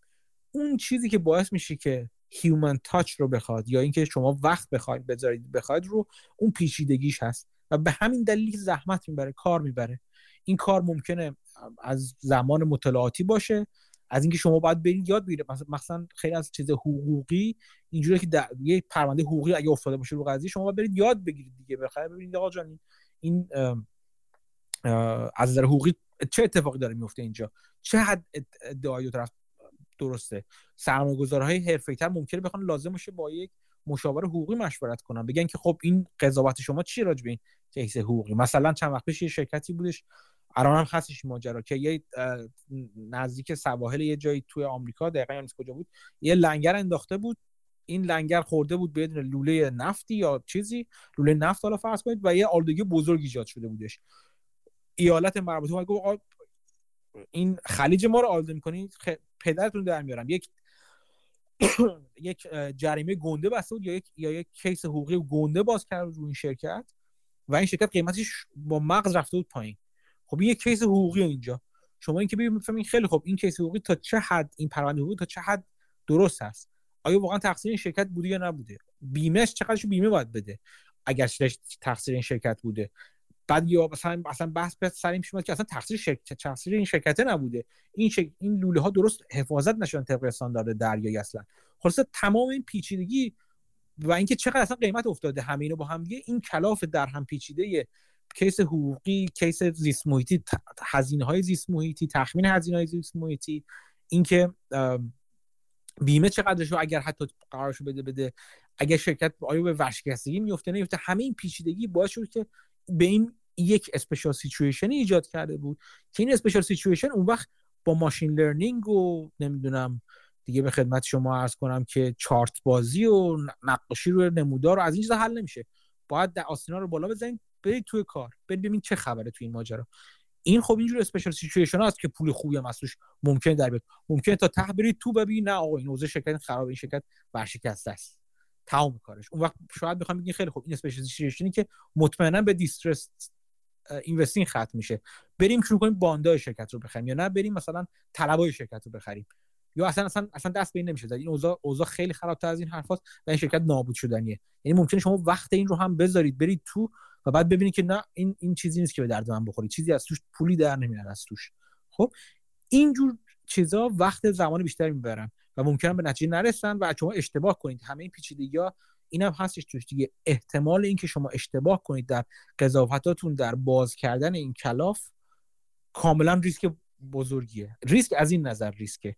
ولی یه وقتی هستش که شما همه این کلافا رو باز می‌کنید میرید جلو میرید جلو می‌بینید او انقدر margin of safety وجود داره توش که حتی اگه بدترین اتفاقا بیفته در مورد اون شرکت مثلا خط لوله مثلا. اگر حتی اگر شرکت مقصر باشه انقدر بیمه چیز بیمه داره که بده انقدر اسست داره که بفروشه و حتی اگر همه اینا رو بفروشه و بده بازم قیمتی که الان رو شرکت گذاشتن انقدر پایین هستش که اگه همه این بلیه رو نازل بشه شرکت سر شرکت و همه رو تعهدش مجبور شه بده بازم ته تهش مثلا سهام شرکت میارزه دو دلار شرکتی که مثلا یه موقعی ده دلار معامله می‌شده میارزه دو دلار الان داره 50 سنت معامله میشه. پس من می‌تونم 400 درصد سود کنم اون 50 سنت رو می‌خرم. تو دو سال مثلا 400 درصد سود می‌کنم. خب؟ یه وقتی هم اونجوری margin of safety دارید. اگه درست این کار بکنید. ولی هر کدوم از این قضاوتاتون می‌تونه ریسک اینو داشته باشه که اشتباه قضاوت کنید. از این نظر ریسکش بالاتر هستش. ولی یادتون باشه حتی در سرمایه گذاری بلند مدت هم شما احتمال ریسک وجود داره. احتمال اینکه در مورد مثلا moat شرکت در مورد به خدمت شما عرض کنم رقبا قدرت رقبا خطرهای سیاسی که ممکنه وجود داشته باشه. اینکه اتحادیه اروپا یا گوگل رو بزنه آقا 10 میلیارد جریمه می‌بندیم بابت اینکه مثلا چه می‌دونم فلان دلیل تو مثلا فلان کاری که ما دوست داریم رو نمی‌کنی انجام نمیدی مثلا. خب؟ از این case حقوقی در بیاد. اونجا هم ریسک وجود داره. اینا این ریسک هایی که بالاخره وجود داره. اینکه شما تو کدومشون برای شما ریسک وجود داره بستگی بستگی داره به مهارت شما به توانایی شما به افق دید شما. شما ممکنه افق دیدتون 5 ساله باشه یکی ممکنه افقش 20 ساله باشه. مثلا بحثی که در مورد علی بابا و مانگر کردیم. اصلا برای مانگر ممکنه مهم نباشه که امسال دو سال سه سال آینده اصلا علی بابا برگرده بالا. مانگر میگه من ده سال فرق فکر کنم تو 5 سال آینده دولت دولت این ماجرای علی بابا حل میشه. شرکت در حال رشد اون داره رشد می‌کنه. اینکه بازار به این نتیجه برسه که چه, چه قیمتی می‌خواد بذاره روش. دولت چین یه خورده فیتیله رو بکشه پایین. تو پنج سال هم جواب بده من سود خودم فرضا بردم. وقتی مقایسهش می‌کنم با آمازون مثلا. خب؟ دید بنابراین افق نگاه شما تعیین می‌کنه که چقدر ریسک شما برای شما داره یا نه سرمایه گذاری کردن شما. ایناست که برای شما تعیین کنه. برای خیلی خیلی نمیشه با به صورت سری دوزی گفت که ریسک این بیشتر روش بیشتره یا ریسک اون روش بیشتره. بسته به سرمایه گذار و نوع نگاه و تواناییش داره. امیدوارم که این روضه بلند به درد خورده باشه. مرسی خیلی عالی بود. من حالا یک جمع‌بندی که فهمی که از توضیحات داشتم این که میشه گفت که در واقع special situation به نوعی بیشتر از اینکه objective approach داشته باشیم subjective approach یعنی بیشتر از که عدد و رقم ها رو بشه در نگاه اول پیدا کرد و تشخیص داد که یه موقعیت خوبیه باید یک قضاوت خوب یا یک فهم فهم خوبی از شرایطی که به وجود اومده داشت. و بر اساس خب اینم نیاز به تجربه داره نیاز به اینکه business ها رو خوب آشنا باشید یا مثلا فرض کنید اگر شما یه حقوقدان خوب هستید اطلاعات فراتر از سرمایه گذارید بتونید تشخیص بدید که نه این case مثلا case یعنی می‌خوام بگم که به راحت پیدا کردن همچین موقعیت هایی دلیلی که ratio رو یه مقداری روش تاکید داشتم این بود که شما مثلا فرض کنید یه business رو خوب پیدا کنید خب کار نداره میری screener پیدا می‌کنید و همه اون ratio رو تو حالت بهینه قرار می‌دید و search می‌کنید مثلا 15 تا شرکت میاد. خب منتها مشکل اینه که خب قیمت اینها ممکنه تو اون شهر تو اون مقطع زمانی که شما این screening رو می‌کنید قیمت های مناسبی نباشن برای پیدا کردن این موقعیت ها این کار به این راحتی به نظرم میاد که نیست. یعنی شما نمی‌تونید با screen ممکنه اون شرکتی که در واقع موقعیت خوب سرمایه گذاری رو در واقع موقعیت خاص سرمایه گذاری به وجود اومده لزوما در واقع ریشیو خوبی نداشته باشه. ممکنه برعکس باشه. اصلا خیلی وضعیت بدی داشته باشه. ولی یه اتفاقی که اون تشخیص اون اتفاق بستگی داره به اینکه شما چجوری قضاوتش می‌کنید و شما چه فهمی ازش دارید و شما چجوری می‌تونید تشخیص بدید که این موقعیتیه که قرار یک ارزشی رو اضافه بکنه یا یک ارزشی رو کم بکنه. آره ولی یاد داره یاد داره همین در مورد سرمایه‌گذاری بلند مدت هم همه این حرفایی گفتی برقراره. آخه فرقش اینه که اون آره درسته. حالا اگه زمان رو بذاریم کنیم نحوه پیدا کردن. ببین من من اینجوری فکر می‌کنم. اینجوری بگم همین فرض فرقش همینه. فرق عمدهش اینه که شما کار بیشتری باید انجام بدی. و اغلب اوقات. و به وضوح نیست اینکه خوب هست یا بد هست به وضوح نیستش. یعنی واضح نیستش خیلی قضیه. اصلا خودم اسمش اسپیشال سیچویشن یک اتفاق خاصی داره اونجا اتفاق میفته ولی بازم یادم میگم که توانایی ها و مثلا نوع نگاه فلسف چارچوب فکری. من همیشه فکر کنم این کلمه چارچوب فکری رو چندین بار تو پادکست تو قسمت هایی که صحبت می‌کردم اون تو گفتگو حرف می‌زنم چارچوب فکری همون چارچوب فکریه. اینکه شما این چارچوب فکری رو چجوری پیاده کنید متفاوت هستش. ولی در موردش مثلا مثلا فرض کنید که الان نگاه می‌کنید مثلا می‌بینید که خیلی خوب. یه شرکتی مثل گوگل مثلا. خب؟ شما نگاه می‌کنید خیلی خوب رشدش خوب بوده return on equity خوب بوده asset light همین خوب. ولی اینکه قضاوت کنید خب آینده چه اتفاقی میفته بازم قضاوته. بازم توانایی شما در قضاوته. می‌خوام بگم که همون همون شما فقط با عدد با عدد با اعداد وقتی نگاه می‌کنید شما اون چی که اتفاق قبلا افتاده رو می‌بینید و اون چی که الان هست. چیزی به شما در مورد آینده لزوما نمیگه. باز هم قضاوت شماست که تعیین می‌کنه که آینده رو چجوری می‌خواید ببینید شما؟ آره ولی تو اون موقعیت تو موقعیتی که مثلا شرکت گوگل رو اگر مثال بزنیم یا علی بابا یک چیزی که در واقع دل شما رو قرص می‌کنه بر احساس این رو بهتون میده که ریسک کارتون کمتره اون پشتوانه ای که مثلا این شرکت ده سال اخیر همه ریشیوش رو به رشد بوده خب؟ و این نشون میده که اون management manager ی که اونجا داره این business رو اداره می‌کنه یه سری مهارت های خاصی داره integrity داره من, من, دید... من, به... من به... درسته بده من در جواب در جواب تو به یک نکته رو به عنوان تبصره بگم. اگر مجموعه فکر کنم سال قبل برکشایر بودش سال 2021 برکشایر رو ندیدید برید ببینید. همون اولش که بافت حرف می‌زنه. و قبل از سوال جواب و همه این حرفا. بافت 20 تا شرکت فکر کنم دهه 80 20 تا شرکت بزرگ دنیا تو دهه این کار چند بار کرده بافت؟ دهه 80 رو میگه و دهه نمی‌دونم دهه چند رو میگه و دهه چند رو میگه. اونجا می‌بینید که 20 شرکت بزرگ دنیا چقدر عوض شدن. یعنی می‌خوام بگم که دنیا دنیای حتی داره سریعتر میشه این تغییرات. اینکه الان شرکت ما خوبه و تا حالا خوب عمل کرده لزوما هیچ نشونه ای از این نیست که بعدا هم خوب عمل می‌کنه. مگر اینکه قضاوت شما در مورد در با فهم تو فهم کسب و کارتون بیاد وسط. یعنی می‌خوام بگم که مخصوصا در دنیای فعلی که الان نمونهش رو با همون چیزی که در مورد کسب و کارهای رایگان یا مثلا فری پلتفرم ها یا متماز داریم می‌بینیم دیگه. و این نوع نگاه نگاهی که داریم کسب و کارها رو زیر و رو کننده است دیسراپتیو در دنیای فعلی راحت شد. دیسراپشن راحت شده. این به ما چی میگه؟ میگه شما باید انتظار داشته باشید.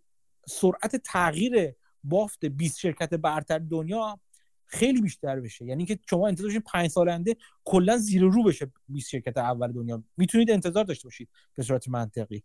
همین سرعت بالا رفتن و همین قبول کردن disruption و تغییر و تحولات اساسی و بنیادی باعث میشه که قضاوت شما در مورد مدل کسب و کار و business model و competitive advantage moat هر چی اسمش شما خواهید بذارید قضاوت شما حیاتی تر و مهمتر بشه. و اتفاقا هر چی جلوتر میریم شاید بهش بیشتر و بیشتر subjective میشیم و کمتر و کمتر quanty میشیم.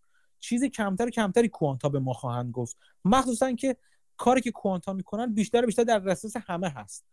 اصولا کاری که همه بخوام بکنن همه می‌کنن از توش پول بهتری در نمیاد لزوما. اتفاقا کاری که تعداد کمی می‌کنن از توش به پول بهتری در میاد. ببینید بازار سهام مخصوصا مخصوصا در مورد سهام اصلا یعنی سهام اینجوریه. یه یه جور شرط بندی پاری میوچوال اصطلاح هم بهش میگن. یعنی چی؟ مثل مثل شرط بندی روی اسبا میمونه. یعنی چی؟ یعنی تو مسابقه اسب دوانی اون کسی که رو اسب اول شرط میبنده لزوما بهترین پول رو نمی‌بره. بهترین پول رو می‌بره اون کسی می‌بره که رو رتبه برای برای اون یه اسب خاص شرط میبنده که افراد کمتر و کمتری رو شرط بستن. یعنی در مورد اون کسی تو مسابقه اسبوانی شرط بندی اسبوانی برنده تره و سود بیشتری می‌بره که قضاوت درستی بکنه که تعداد کمتر و کمتری از افراد اون قضاوت درست رو کرده باشن. این بازار سهامه. بازار سهام هم همینه. اگه شرکتی که همه بگن خوبه خب قیمتش هم میره بالا دیگه. شما باید شرکتی رو پیدا کنید. یعنی اگه می‌خواید سود سوپریور و سود اصطلاحا میگن بازار رو بیت کنید سود بهتری از بازار ببرید باید بتونید شرط بندی بکنید که نه تنها درست باشه شرط بندی شما در مورد قضاوت در مورد در مورد اون کسب و کار بلکه افراد کمتر و کمتری هم به قضاوت شما باور داشته باشن. یعنی شما کانتراریان باشین مخالف خون باشین و مخالف خون خوبی هم باشید. مطمئنا با همه دنیا مخالف نیستید. ولی با تعداد بیشتری از دنیا هر چقدر با تعداد بیشتری از دنیا به صورت درستی مخالفت کنید سود بیشتری می‌برید. و این داره نشون میده قضاوت چقدر مهمه. سرمایه گذاری رو اینجوری باید نگاه کرد. اگر اینجوری نمی... نگاه نمی کنید به سرمایه گذاری بهتره که برید روی index ها شرط ببندید و یعنی روی index ها سرمایه گذاری کنید. به خاطر این کار می‌بره. ساده است ولی سخته. همش دارم این تاکید می‌کنم که تاکیدتون باید روی قضاوته باشه نه روی اعداد. اعداد عدد کاملا موافقم مهدی. و فقط می‌خواد یعنی اون چیزی که من به نظر می‌رسه که اسپیشال سیچویشن یه پله اون قضاوت سختتر میشه. چون آره، شما ممکن لزوما اون بکگروندی که در واقع نشون دهنده توانمندی اون مجموعه برای اینکه اثبات بکنه اون ادعایی که داره. مثلا تو همون مثال اون شرکت شرخ خب اینا گفتن که ما میریم در واقع می‌خوایم اصلا روندمون عوض کنیم بریم به شرکت های بیمه توی در واقع افزایش بازدهشون کمک بکنیم. یه کمی شاید سختتر از چون این شرکت اگر مثلا اون شرکت رو به افول بوده این چند وقت اخیر شاید یکم مقداری آدم دست و دلش بیشتر به لرزه آیا خب اینا همچین برنامه دارن آیا توانمندیشو دارن آیا می‌تونن این کارو بکنن؟ و این نیاز به یه در واقع یه مهارت بیشتری داره. فهم و درک به این قضاوتی که بله اینا می‌تونن. و من امیدوارم که این کارو بکن یعنی امیدوار هستم که اینا می‌تونن همچی کار کنن که منجر به ایجاد ارزش بشه. خب این یه کمی به نظرم سود برتر سود بهتری که از اسپیشال سیچویشن ها سرمایه‌گذاری که سرمایه‌گذارانی که موفق هستن در این کار. اینو تاکید کنم سرمایه‌گذاری که موفق هستن در این کار می‌برن اون سود بیشتر دلیل دقیقا به دلیل همین کار بیشتری بله. بکنن. فریلانس هیچ وقت وجود نداره دیگه. فریلانس میگن که وجود یکی از نموداش این هستش. که شما باید یه کاری بیشتری بکنید. باید یه کاری بکنید که دیگران نکنن نتونن بکنن نخوان بکنن. هر کدوم از این دلایل. که شما بتونید سود بیشتری ببرید. اگر اون کار درست انجام بدید اون وقت می‌تونید سود بیشتری ببرید. دقیقا. مرسی. من فکر کنم که سوالم کاور شد. در واقع به نظرم بحثی بود که بحثی بود که شاید برای دوستان دیگه هم جالب امیدوارم امیدوارم که اینطور باشه. مرسی. ممنون. مرسی. ممنونم. دیگه دوستان دیگه سوال خبر چیزی یاد گرفتین؟ من یه نکته اضافه بکنم. همه اسپیشال سیچویشن ها نیاز به background history business نداره یا نیاز به کارهای آینده business نداره. بعضی موقع شما فقط باید assess بکنی که این deal انجام میشه یا نه این اتفاق انجام میفته یا نه. مثلا این کمپانی فرض کنید می‌خواد founder ش بیاد buyout کنه اینو ببره مثلا private بکنه. شما باید حساب بکنید که این آیا رأیش داره چقدر طول می‌کشه تا این کار انجام بده چقدر premium چقدر اختلاف بین قیمت پیشنهادی و قیمت حال حاضره. و شما اگه اینو تحلیلش انجام بدین ببینید که این معامله انجام میشه خب شما و سودش کافیه براتون با توجه زمانش و اون spread ی که هست خب شما وارد این معامله میشین. مهم نیست که این business چقدر سودده بوده یا چقدر سودده خواهد بود. یعنی یکی از خوبی special situation همینه دیگه. بعضی موقع شما رو مستقل از market risk می‌کنه. یعنی آره. داستان دیگه برای خودش و به طور جدا می‌تونه سود بده خصوصا موقعی که market قیمتش گرونه مثل مثلا فرض حال حاضر این موقع اسپیشال سیچویشن ها جذابتر هم میشه.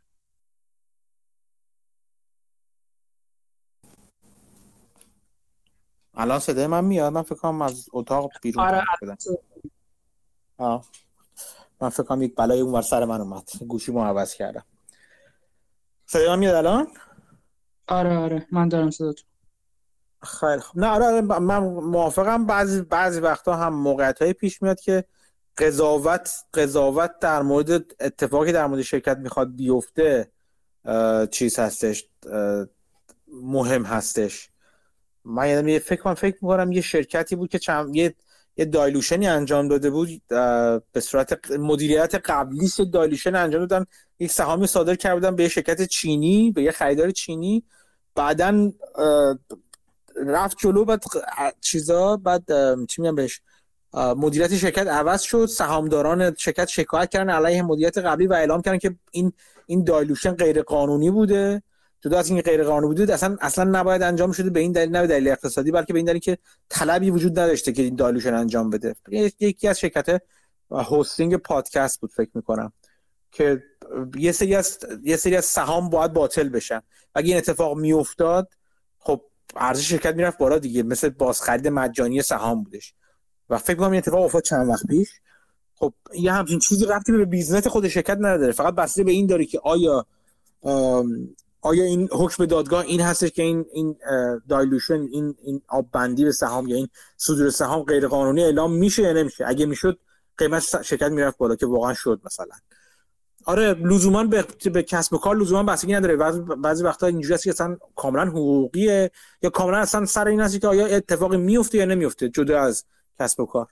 خب قشنگی یا ناقشنگی واسه چجوری نگاه کنید. special situation یکیش همین هست دیگه. یه فصلی داره کتاب expectation مبوسین روی همین merger acquisition و share buyback حالا merger acquisition ش مثلا جفتش special situation می‌تونه باشه ولی خب merger and acquisition ش یه دید جالبی می‌داد. مثلا من قبلا دیدم این بود که مثلا فرض کن AMD داره زایلینکس رو می‌خره فرض کن 25 درصد سهامش رو داره dilute می‌کنه به خاطر این. من فرض می‌کردم که okay شما مثلا فرض کنید زایلینکس بی ارزشه خب نهایتا ارزش AMD باید 25 درصد بیاد پایین بعد این مثلا market چقدر ریخته یا دو تا چهار تا اینجوری بکنم. مبوسین می‌گفت که یه راه اساسش اینه که شما فرض کنید اصلا هر دو تا کمپانی ارزش فعلیشون ارزش درستیه. این قیمت بازار فرض کنید قیمت درستیه. بعد ببینید که کمپانی چقدر premium داده. مثلا فرض بکنید AMD می‌خواد زایلینکس بخره مثلا 20 میلیون premium فرض کنید داده. بعد ببینین حالا چقدر synergy خود management میگه ما ایجاد خواهیم کرد که بعد ببینیم این synergy آیا اون premium رو justify می‌کنه یا نه. مثلا فرض بکنید AMD میگه یه billion مثلا synergy ایجاد میشه تو درآمد cost saving و فروش بیشتر و هر چیزی. خب این رو مثلا با یه P/E مثلا حساب بکنید P/E 20 30 هر چی. بعد اینو با premium ی که داده برای خرید زایلینکس مقایسه بکنید. ببینید منطقی هست یا نه. ببینید این خرید سود اضافه می‌کنه مثلا به سهامدارا یا مثلا سودشون رو از بین. ارزشش رو از بین می‌بره. اینم دید جالبی بود برای من. آره بشه که اعتماد داشته باشه به قضاوت مدیره در مورد سینرژی. سینرژی اصولا انقدر کلمه سو استفاده شده ای هستش که بگم بارها بارها بافت و اینا چیز می‌کنن می‌کنن می‌خوام یعنی وقت چنین سینرژی فراف کن از اون قضیه. اصلا به سراغی نباشه برید. داماداران هم همینطور. خیلی بدبینه به سینرژی. و این بدبینی این دو نفر آدم حداقل کاملا ریشه منطقی و درست داره. اونقدر که این کلمه ازش بعد استفاده شده که باید شما خودتون قضاوت کنید که آیا واقعا synergy که اینا ادعا می‌کنن قسمت اول اینه ادعا می‌کنن اصلا میگنجه به قول معروف یا نمیگنجه؟ آره حالا Mauboussin یه می‌گفت study شده عدداش می‌گفت که تقریبا cost saving هایی که مثلا میگن synergy که باعث cost saving میشه تقریبا یک سومشون معمولا تحقق پیدا می‌کنه. یا کمتر از یک سومشون ولی اونایی که باعث افزایش فروش میگن میشه اون synergy اون کمتر از یک شیشمشه. یعنی یه cost saving و بیشتر از افزایش فروش باور بکنین. ولی جفتشو به دیده شک نگاه کنین بهشون که data ها این رو نشون نمیده. بعد خب می‌گفت اگه مثلا horizontal باشه این acquisition و تو business خودشون باشه احتمالی که synergy تحقق پیدا کنه بیشتره. تا اینکه مثلا یا vertical باشه یا توی business ی باشه که کمپانی که داره acquire می‌کنه تجربه کمتری داره. خب اینا synergy که میگن احتمال تحققش خیلی کمتره. ولی خب به هر حال یه حساب دو تا چهار تا جالبی میده. می‌گفت با قیمت الان بازار مثلا این یه روش assess کردن همچین deal یه. تو شرکت سنتی آره اینجوریه. و هم یکی دیگه از اهداف acquisition اصولا له کردن چیز دیگه. خفه کردن رقیب احتمالی آینده تهدید آینده هست. یه چیزی که روشی که زاکربرگ استادش هست دیگه. هر جا احساس تهدید می‌کنه شرکت رو می‌خره. راحت. کل قضیه ختم به خیر میشه و تمام میشه میره. می‌خوام بگم که بازم بازم فقط با یک دید نمیشه نگاه کرد. یعنی ممکنه زاک بگم زاکربرگ زیادی پول داد بابت اینستاگرام یا بابت واتساپ. ولی در واقع زاکربرگ داشت آینده خودش پول بیمه می‌داد که اینا بعدا نیان بعدا براش چیز نشن براش تهدید نشن این شرکت های کوچیک‌تر. اینو باید اینجوری هم بهش نگاه کرد.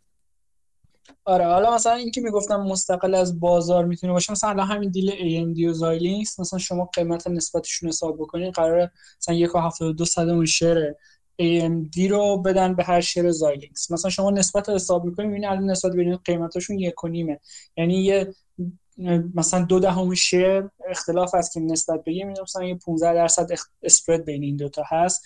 بعد قرار دیلشون مثلا میگن تو کوارتر اول بسته بشه شرکت ها موافقت کردن دولت آمریکا موافقت کرد دولت چین پیپر ورکش مونده. اگه شما فرض بکنید که این دیل انجام میشه دو تا چهار تا بکنید خب 15 درصد بگیرین توی یه کوارتر سالانش حساب کنید خیلی ریترن بالاییه دیگه. شما می‌تونید Xilinx رو long کنید ام مثلا شورت بکنید از این deal سود ببرید و این مستقل از این میشه که history این business ها چی بوده یا آیندهشون چه خواهد بود. مخصوصا merger arbitrage اصولا به شدت مستقل از چیز می‌تونه باشه. مستقل اصولا merger arbitrage اصلا اسمش روشه دیگه آربیتراژ اصلا. این اصولا دب این اینی که اون کسب و کار چه اتفاقی در موردش میفته گرون دادن ندادن این اصلا کلا اینا رو همه حذف می‌کنه دیگه. این این از اون پریمیومه داره استفاده اون پریمیوم رو لاکین می‌کنه. آره و اگر معامله انجام بشه. اینجور اینجور وقت اون چیزی که من دیدم تو معامله اینجوری که وقتی مرجر آربیتراژ اناونس میشن اولا یه یه گپ می‌زنه همون اول. بعد هر چقدر نزدیک میشن به چیز به زمان نزدیکتر میشه به زمان واقعا بسته شدن معامله نزدیک میشه در میشه اون فاصله اون اون سود احتمالی کمتر میشه. یعنی شما زود این این gap رو lock کنید قفل کنید خلاصه این سود احتمالی رو و اون وقتی که زیاد هستش lock کنید و بعد نگاه کنید به اینکه اون IRR ش چقدره internal rate of return چقدره کی قرار بسته بشه. چجوری بگم؟ در مورد چیزای شناخته شده من کمتر دیدم سود خیلی هیجان انگیزی بشه برد. در مورد معاملات شناخته شده. نه که نمیشه برد ولی کمتر دیدم. توی شرکت کوچیکتر باز بیشتر و راحتتر میشه اتفاق کرد. باز در مورد شرکتی که طرفش چینه اصول من زیاد دیدم دیلا میره رو هوا. زیاد دیدم ها. ولی در مورد شرکت های آمریکایی کمتر باز دیدم. شرکت های آمریکایی کوچیکتر اصولا جای کم خطرتر و پر سودتری اگه بخواین مرجر آربیتراژ انجام بدید. حالا من یه تجربه در مورد همینی که میگین دارم. یه کمپانی چینی بود که تو کار ادویکیشن بود و این ضررده شده بود و CEO ش که founder ش هم بود می‌خواست اینو leverage buyout بکنه. و خب شروع یه قیمت target گفته بود و خب شروع کرده بود خودش هم خریدن share اش مثلا فایلاشو که می‌دیدیم مثلا این چند تا shell company خریده بود. با هر کدوم از این shell company مثلا 10 درصد سهام این کمپانی خریده. می‌دیدیم مثلا بیش از 90 درصد سهام رو already خریده. بعد قیمتش مثلا تا اون قیمتی می‌خواست leverage buyout بکنه می‌بینیم یه مثلا 20 درصد پریمیوم داره. و این نوسان می‌کنه. میشه 5 درصد بعد میاد دوباره تا 20 درصد 25 درصد. و تا تاریخ دیلم مثلا فرض کنید دو سه ماه مونده بود. ما کاری که می‌کردیم بود که وقتی اسپرد بیشتر می‌شد اینو میخریدم. بس وقتی اسپرد کمتر می‌شد اینو میفروختم. سه چهار بار اینجوری خرید و فروش کردم. سود خیلی خوبی هم کردم.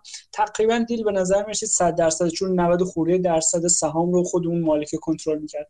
ولی یهو اتفاقی که افتاد این بود که چین اومد ادویکیشن فور پروفیت رو اصلا ممنوع کرد.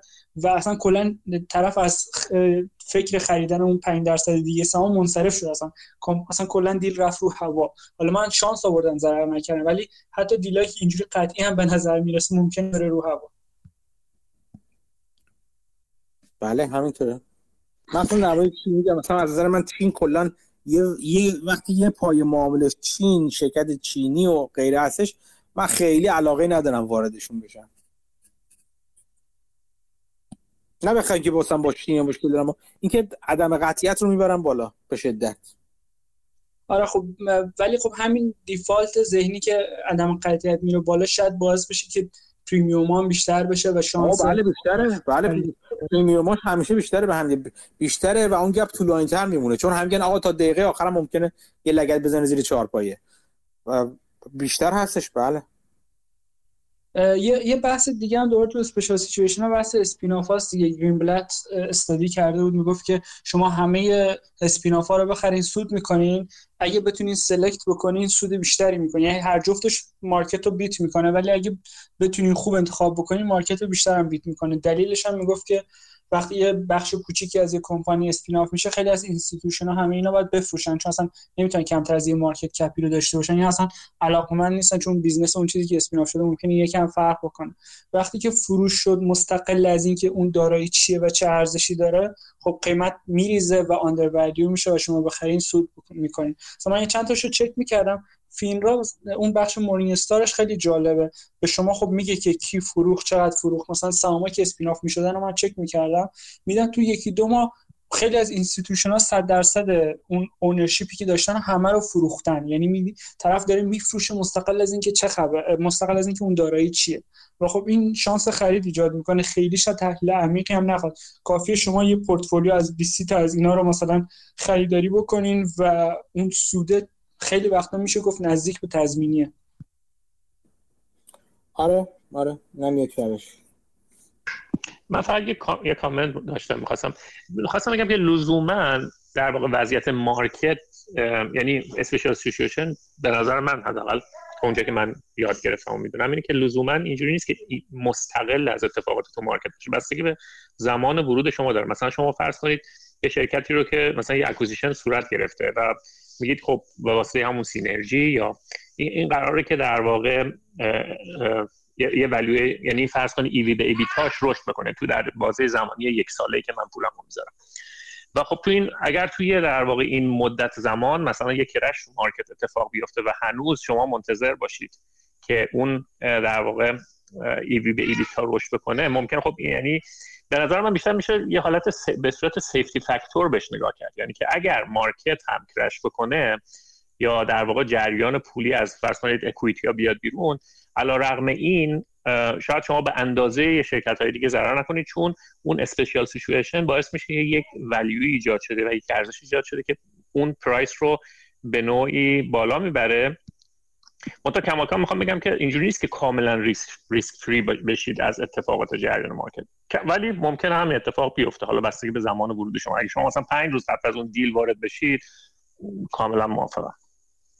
آره یه بستگی به case ش داره. همونجور که هاوارد مارکس میگه تنها کاری که investor می‌تونه بکنه اینه که احتمالات رو به سمت خودش tilt بکنه دیگه. ولی خب ریسک رو نمیشه از بین برد. اگه ریسک از بین بره میشه آربیتراژ خالص که معمولا خب آربیتراژ خالص رو بقیه انجام میدن hedge fund ا یا هر کی. و خب معمولا کم پیش میاد. خیلی هم عالی. دیگه چه خبر؟ این آربیتراژ یعنی چی دقیقا؟ میشه کم توضیح بدید؟ من چند جا دیگه هم دیدم من وقت نرفتم تا تا بخونم دقیقا یعنی چی. آربیتراژ یعنی از یه با... معنی اولیش یعنی که از یه بازار یه چیزی رو با یه قیمتی بخری توی بازار دیگه به قیمت بالاتر بفروشی. این این معنی اولیشه مثلا شما اگه چند سیب زمینی رو از یه جا بخری از یه جا دیگه بالاتر بفروشی. و هزینه های سکاکی مثل هزینه هزینه رف... نقل و انتقال سیب زمینی یا چیزی هم با هم یه حساب کنی بازم سود ببری به میگن آربیتراژ. ولی تو بازار آره. بگو یعنی تو بازار بین‌المللیه. مثلا من از یه کشوری چیزی بخرم توی کشور دیگه چیز بفروشم تو خود کشور نه, نه این, این, این, این مفهوم اولیه آربیتراژه. حالا جای مختلف ممکنه شکل‌های مختلف بگیره دیگه. یعنی مثلا میگن که چه می‌دونم مثلا تو مرجر مثلا ممکنه بگن که خیلی خب یه شرکت من دارم مثلا شرکت آ می‌خواد شرکت ب رو بخره بعد شرکت ب رو مثلا قیمت گذاشته مثلا چه می‌دونم یه قیمتی گذاشته براش. مثلا 10 درصد پریمیوم دادی یه قیمتی براش گذاشته. قاعدتا شرکت ب باید سهامش بیشتر بیارزه دیگه. باید به اون قدری که بیارزه که شرکت آ روش قیمت گذاشته. ولی همیشه اینجوری این اتفاق نمیفته یعنی بعض وقتا ممکنه قیمتش قیمتی که تو بازار معامله میشه از اون قیمتی که قرار معامله انجام بشه کمتر باشه. به این میگن این موقعیت آربیتراژ ایجاد شده. هر جایی که یک یک commodity یک یک کالا یک دارایی به دو قیمت متفاوت خرید و فروش بشه اون اون تفاوت قیمتی جای آربیتراژ رو باز می‌کنه. یعنی شما می‌تونید از اون کسی که به یک به اون قیمت داره می‌خره میفروشه بخرید به اون کسی که به اون قیمت بالاتر داره معامله می‌کنه رو بفروشید. به این تفاوت قیمت میگن استفاده کردن از این آربیتراژ. این توی شرایط مختلف تو بازار سهام اتفاق میفته تو بازار کامادیتی ممکن اتفاق بیفته تو بازار تو بازارهای مختلف ممکن اتفاق بیفته. کم با کاراتر شدن بازار این اتفاق کمتر و کمتر و کمتر و کمتر میفته. ولی گاهی اوقات همچنان اتفاق میفته. یعنی تناقض قیمتی وجود داره و کسایی که ازش استفاده می‌کنن می‌تونن ازش استفاده کنن و سود ببرن. مرسی. خواهش می‌کنم. دیگه دوستان؟ اون ویدیویی که از بیل میلر گذاشتین رو قسمت دوش رو نگاه کردین که در مورد بیت کوین میگه؟ نه.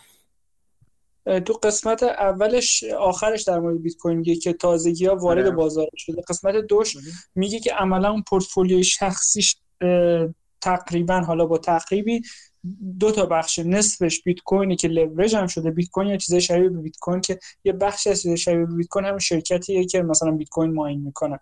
اسم یکیش هم میاره شبیه استراتژی که شما گفتین ولی بیشترش خود بیت کوینه. و حالاش یه سری کارنسی کدوم کدوم گفتش؟ اسمش یادم نیست تو ویدیوش هست می‌تونم بذارم. اسمشو خاطرم چون چکش نکردم. ولی قشنگ نوشت اینو با پایین زیرنویس کردن که چه شرکتیه. بعد 50 درصد دیگه پورتفولیوش آمازون بود. و خب آره. صحبت می‌کرد یعنی انگار دو تا کلا فد اسید داره. و صحبت می‌کرد که چرا به نظرش بیت کوین خوبه؟ و خب ادعاش این بود که خوبیه؟ اون اون می‌گفت نه بیت کوین رو ملت باید بخرن. این یه هج خیلی خوبه. بعد جلوتر می‌گفت آره طلام hedge ه ولی مشکلش اینه که بالا نمیره. بیت کوین شما نگاه کنین on average سال 150 درصد بالا رفته. پس هج بهتریه. و خب این استدلالش یکم برای من خنده‌دار بود با اینکه طرف کار کشته است. چون که هج شما رو return hedge اگه بخواین حساب کنید که دیگه هج نیست و اگه گذشته این return داره خب tulip bubble هم تا چند سال return می‌داد دیگه شما حرفی که می‌زنن. ولی نمی‌دونم داستانش چی بود. بیل میلی آدم جای ترجیحی من من خیلی از سبک سرمایه‌گذاری خوشم نمیاد. مخصوصا نوع ریسکایی که می‌کنه خوشم نمیاد. ولی خب باید گفت واقعا آدمیه که چیز زیادی ظرفیت تحمل سختی و بدبختی زیادی داری کلا بیل میلر. سرش هم اومده دیگه. این این کار لورج کردن رو یکی دو بار یه, بار دیگه هم در سر 2008 زمینش زده ولی باز داره می‌کنه. مثل نیزر هافر دیگه یه جورایی. اونم سه بار چهار بار فکر کنم بابت لورج بتاش زمین خورد با اینکه بسیار بسیار چیز بزرگی بود. تریدر بسیار بسیار بزرگی بود. سبکش دیگه به من به گروه خونی من نمی‌خونه. قرارم نیستش بخوره لزوما. کلا مثلا یه یه کار جالب خب شما حساب بکنین سرمایه گذاری که رو گوگل کرده روز اولش یا رو فیسبوک یا رو نت آمازون آره گذاری افسانه زیاد کرده از که کسی نمی‌کرده و خوبم جواب زیاد کرده. آره ولی گذاریش اینجوری آدم می‌بینه حس می‌کنه که سبک خیلی انگار بر اساس والویشن نیست بلکه بر که آینده این کمپانی چقدر می‌تونه رشد کنه. اگه آیندهش مثلا احتمال آینده روشن براش هست از الان بخره مثلا.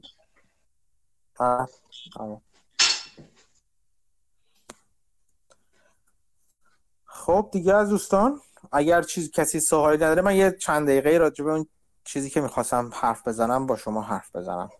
به اون موضوعی که می‌خواستم صحبت کنم. راجع به ها و competitive advantage sustain و competitive advantage برگ برنده شرکت های مختلف زیاد حرف زده شده.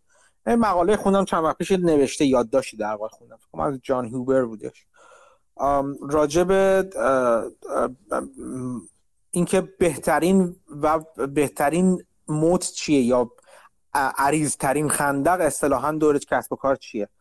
و توش بحث می‌کرد راجع به اینکه یعنی ادعاش و چیزش این بود حرفش این بود که از نظر جان هوبر یا یکی از سرمایه‌گذار مورد علاقه من هستش یکی از fund manager مورد علاقه من هستش حرفش این بودش که بهترین moat ی که یک شرکت می‌تونه داشته باشه نگاه مشتریان هستش به اون شرکت. من اینو یه ترکیب کنم با یه با یه دید دیگه در واقع. اینجوری بذاری بهتون بگم. اگر کتاب Rebel Allocator رو بخونید که نمی‌دونم خوندید یا نه فکر کنم خیلیاتون نخوندید یکی از نویسندش جیک جیک چی چی هستش؟ شما رفته. یکی از ستا ستا podcaster مال Value After Hours مال اون جیک تیلور جیک. تیلور آره آره جیکوب تیلور یا همون جیک تیلور هستش. خیلی آدم بسیار بسیار آدم جالبی هست این جیک تیلور. یک یک تنها کتابی نوشته به اسم Rebel Allocator که به داستانی در واقع اومده راجع به کپیتال الوکیشن حرف زده. من یه چند چند خط فکر کنم تو توییتر معرفیش کرده بودم این کتاب رو. کتاب بسیار خوبی هستش. مخصوصا برای برای کسایی که نوجوان و جوان هستن اگه هدیه بخواین بدید کتاب هدیه خوبی می‌تونه باشه. توش میاد یه چارچوب فکری همین در واقع برای ارزش ارزش در نگاه مشتری رو اینجوری معرفی می‌کنیم. یعنی که شما سه تا خط موازی رو در نظر بگیرید افقی با هم دیگه. خط اول اسمشو بذاریم هزینه. خط دوم اسمشو بذاریم قیمت. خط سوم اسمش می‌ذاره ارزش. میگه هر کالا یا خدماتی که شرکت تولید می‌کنه یه هزینه ای براش داره. خط پایین پایین. فرض کنید خط اول. اون رو به یک قیمتی به مشتری میفروشه خط دوم به سمت بالا که میرید موازی. و اون برای مشتری که ارزشی داره که خط بالای بالا هستش که خط سوم هست. میگه این این این چارچوب فکری رو همیشه باید در نظر بگیرید. این به شما خیلی چیزا رو میگه. مثلا یه چند تا موقعیت توش بررسی کنیم. با همون نگاه سه تا خط موازی هزینه قیمت ارزش چند تا چیز رو بررسی کنیم. اگر ارزش از نگاه مشتری بالاتر از قیمتی باشه که می‌پردازه بابت اون خدمات خب مشتری می‌خره. چون اگر ارزش کمتر باشه خب نمی‌خره میگه من یه چیزی دارم می‌خرم که برام ارزشی نداره. این ارزش در نگاه مشتری منظور هستش نه ارزش ذاتی و غیر و غیره. این ارزش در نگاه مشتری اونقدر که برای مشتری میارزه این خدمات یا این کالا. پس همیشه برای اینکه کسب و کار ما کسب و کار زنده ای باشه اصطلاحا میگن تو اصطلاح حقوقی و finance ی بهش میگن going concern باشه. اگه شرکت ما قرار شرکت باشه و ورشکست نشه تعطیل نشه باید بتونه خدمات و کالاهاش رو به مشتریهاش یا به تر مشتری به قیمتی کمتر از ارزشی که در نگاه اون مشتری هست بفروشه. ارزش در نگاه مشتری های مختلف متفاوته. بنابراین یک راه اینه که ما قیمت های متفاوتی رو برای مشتری مختلف در نظر بذاریم. در نظر بگیریم. چیز چیز بهینه این این خواهد بود همیشه. که ما بتونیم برای هر مشتری قیمت خاص اون مشتری رو در واقع شارژ کنیم که شاید یک روزی کسب و کاری با این مدل کسب و کار به وجود بیاد. ولی کاری نداریم. حالا اون چی بهش؟ خواب و خیالای منه. نکته اینجاست که برای اینکه کسب و کار پس کار کنه اصلا کسب و کار وجود داشته باشه باید کالا و خدماتش رو به قیمتی کمتر از ارزش برای مشتری بفروشه. و شناسایی ارزش کالا و خدمات برای مشتری برای شرکت خیلی مهم میشه دیگه. چون می‌دونه قیمتش نباید بیشتر از اون ببره. هم که بیشتر از اون ببره اون مشتری رو از دست میده. یا اون مشتری خاص رو یا اون مشتریان خاص رو از دست میده که اون ارزششون ارزش ارزش اون کالا خدمات در نگاهشون کمتره از اون قیمتی که شرکت می‌خواد شارژشون کنه شرکت می‌خواد ازشون بگیره. پس این این این موقع بالا این رابطه ارزش و قیمتون جالب بالا جالبه. حالا میایم فرض کنیم بیایم به خطوط پایین نگاه کنیم. فاصله بین پس بذارید اینجوری بگم بهتون. هرچی ارزش برای مشتری اون خط بالای بالا خط ارزش فاصله زیادتری از قیمت داشته باشه در نگاه مشتری مشتری راقبتر و راضیتر هست که اون بابت اون خدمات پول بده. چون میگه من یه قیمتی دارم میدم که ارزش خیلی بیشتری رو دارم دارم بابتش از به دست میارم. بنابراین من حتما وفادار میمونم به این به این کالا و خدمات. هرچی این فاصله کمتر و کمتر بشه خطر از دست دادن مشتری بیشتر و بیشتر میشه. اون اون یک جورایی میشه اینجوری نگاه کرد که اون وفاداری مشتری اون موت اون اون موت ما یک حالت می‌تونه از بابت این فاصله بین قیمت و ارزش از از قیمت ارزش برای مشتری بیاد. حالا بیایم یه, یه پله پایین تر فاصله بین قیمت و هزینه رو در نظر بگیریم. این چی هستش؟ این سود شرکت ما هستش. هزینه که تموم میشه برای شرکت ما و قیمتی که براش اون کالا خدمات رو شرکت ما میفروشه به مشتری خودش. هر شرکت خود به خود شرکت ما تمایل داره این فاصله رو بیشتر کنه چون این سودش هستش. این فاصله چجوری بیشتر میشه؟ یه راهش این که قیمت رو بالا ببره. ولی خطر این وجود داره که وقتی قیمت رو خط موازی رو بالا می‌بره خطرش این این وجود داره که این خط موازی نزدیک بشه به خط موازی بالاییش که ارزش برای مشتری بشه. اگر اون ارزش ثابت باشه این قیمت رو تا یک جایی می‌تونه ببره بالاتر دیگه. یعنی هر چقدر ببره بالاتر اون اعتماد مشتری اون لویالتی مشتری وفاداری مشتری و اون خندق یا اون موتی که بابت مشتری داره رو از دست میده. راه دیگه این که اینکه فاصله رو زیاد کنه سود رو زیاد کنه که اون هزینه رو بفرسته پایین تر درسته؟ این هزینه رو چجوری می‌تونه بفرسته پایین تر با روش های مختلف. حالا که در موردش مفصل بحث کردیم. اگر نتونه این کارو بکنه عملا سودش رو داره از دست میده. یعنی فاصله بین خطوط موازی پایین پایین و وسطی که هزینه و قیمت باشن این سود شرکت ما رو تعیین می‌کنن کل ماجرای شرکت ها کل مکانیزم نگاه در واقع کارکرد شرکت ها بازی کردن و در واقع دستکاری کردن و تنظیم کردن این فاصله این سه خط موازیه. شما هر چیزی رو هر موقعیت کسب و هر موقعیت تجاری و بازرگانی در واقع تجاری رو می‌تونید با این سه خط توضیح بدید. وقتی شرکت رقیب میاد و قیمتش قیمت محصولات خودش رو میاره پایینتر کاری که می‌کنه چی هستش؟ اون داره در واقع هزینه خودش رو میفرسته پایینتر و قیمت های خودش رو میاره پایینتر و یه کار می‌کنه اون فاصله گپ بین ارزش و ارزش و قیمت برای مشتریان ما برای کالا خدمات خودش بیشتر از شرکت ما باشن. و این ما رو مجبور می‌کنه که چیکار کنیم؟ ما, ما مجبور می‌کنیم ما هم قیمت هامون رو بیاریم پایینتر. چند جور یا اینکه ارزش رو ببریم بالاتر ارزش خدماتمون برای مشتری ببریم بالاتر. این تو ذهنتون این خطوط موازیه رو مدام سعی کنید تصویر کنید و بازی بازی کردن بالا پایین بودن فاصله هاشون رو با هم در نظر بگیرید. ما راهمون چی میشه؟ اگر اگر نتونیم ارزش خدماتمون رو برای مشتری ببریم بالا تنها راهی که می‌تونیم اون در واقع اون فاصله رو فاصله بین ارزش و قیمت رو برای خودمون بهتر از برای مشتری برای رقیبمون نشون بدیم میشه که قیمتمون رو بیاریم پایینتر. ولی وقتی قیمتمون رو میاریم پایینتر عملا ما فاصله خطوط موازی بین خطوط قیمت و هزینه رو کم کردیم. یعنی سودمون رو کمتر کردیم. بنابراین اگر ما نخوایم سودمون رو از دست بدیم باید بتونیم هزینه رو بیاریم پایینتر. آیا می‌تونیم هزینه رو بیاریم پایینتر یا نه؟ این بستگی به خیلی چیزا داره. به به ساختار کسب و کار ما داره به اینکه چجوری مواد همون تامین می‌کنیم چجوری چجوری خدماتمون رو تولید می‌کنیم و غیره و غیره. پس اینجا با این با این وره با در واقع با این طرف خطوط موازی بازی کردن میشه کاری که شرکت ما باید بکنه. یعنی شرکت ها با این سه تا خط موازی وارد بازار بازی بازار میشن و مشتری هم نگاه می‌کنه به اینکه برای مشتری چیزی که براش مهم هستش فاصله دو تا خط اول هستش اغلب. یعنی چی؟ یعنی ارزشی دریافت می‌کنه و قیمتی پرداخت می‌کنه. بعضی از مشتری ها براشون قیمت به هر حال ثابت هست یعنی یا توانایی رو ندارن که بیشتر از اون هزینه کنن برای این قیمت براشون فیکس میشه حاضر نمیشن. حتی بابت ارزش افزوده بیشتری قیمت دیگه رو تو در واقع بپردازن. مگر اینکه مستقیما باعث بشه که از هزینه های دیگهشون کاهش کاسته بشه. و همینطور بعضی وقتا اینجوری هستش که در واقع حاضر میشن بپردازن و اون اون فاصله ای که در واقع بیشتر میشه رو به اون نگاه می‌کنن و شرکت ما می‌تونه با افزایش ارزش خدمات و کالاهاش در نگاه مشتری قیمتش رو هم ببره بالاتر اینجوری و در واقع با شرکت رقیبی که جدید وارد میشن رقابت کنه. حالا حرف حرفی که جان هوبر می‌زنه اینجاست. این, این با, با این نگاه اگر این نگاه رو قاطیش کنیم اینجوری میشه. جان هوبر میگه که اون ارزش اون خط بالا بالایی از همه مهمتر هستش برای برای کسب و کارها. اون ارزشی که برای مشتری ایجاد می‌کنن.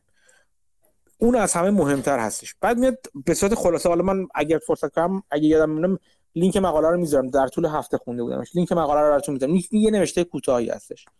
میاد میگه که آمازون رو در نظر بگیرید مثلا. شرکتی مثل آمازون تمام هم و خودش رو مخصوصا سالهای اول و سالهای قبل به شدت گذاشت رو اینکه مشتری رو راضی کنه.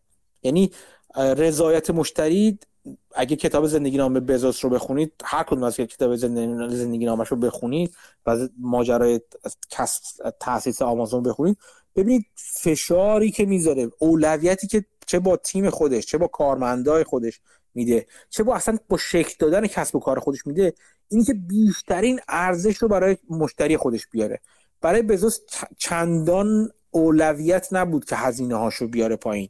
حتی چندان اولویت نبود که کارمندان خودش رو راضی نگه داره. برای بزوس اولویت شدت این بود که مشتریان خودش رو راضی نگه داره.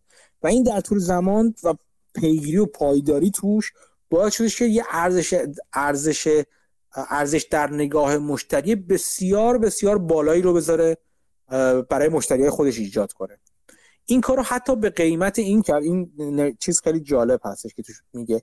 این کارو حتی به قیمت این کرد که به رقبای خودش هم خدمات بده. یعنی چی؟ یعنی مثلا اون مارکت پلیسی که راه انداخته بودش که تو سایت آمازون رقبای خود آمازون هم میان خدمات خودشون رو میفروشن. مثلا فرض کنید آمازون داره یه دستبیل میفروشه تو آمازون.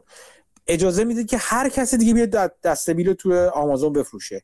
مطمئنا از همشون پورسانت می‌گیره. از همشون بابت این چیز یه کامیشن می‌گیره از همه این فروش که انجام میشه ولی اینکه اجازه میده این مارکت پلیس رو ایجاد می‌کنه و این فرصت رو بهشون میده که اونها هم بیان بیان در واقع خدمات خودشون در رقابت با آمازون بفروشن حداقل در ابتدای کار این چیزی هستی که از بقیه شرکت ما ندیده بودیم خیلی وقتا. مثلا شما رقیب اصلی آمازون رو در نظر بگیرید مثل مثل والمارت.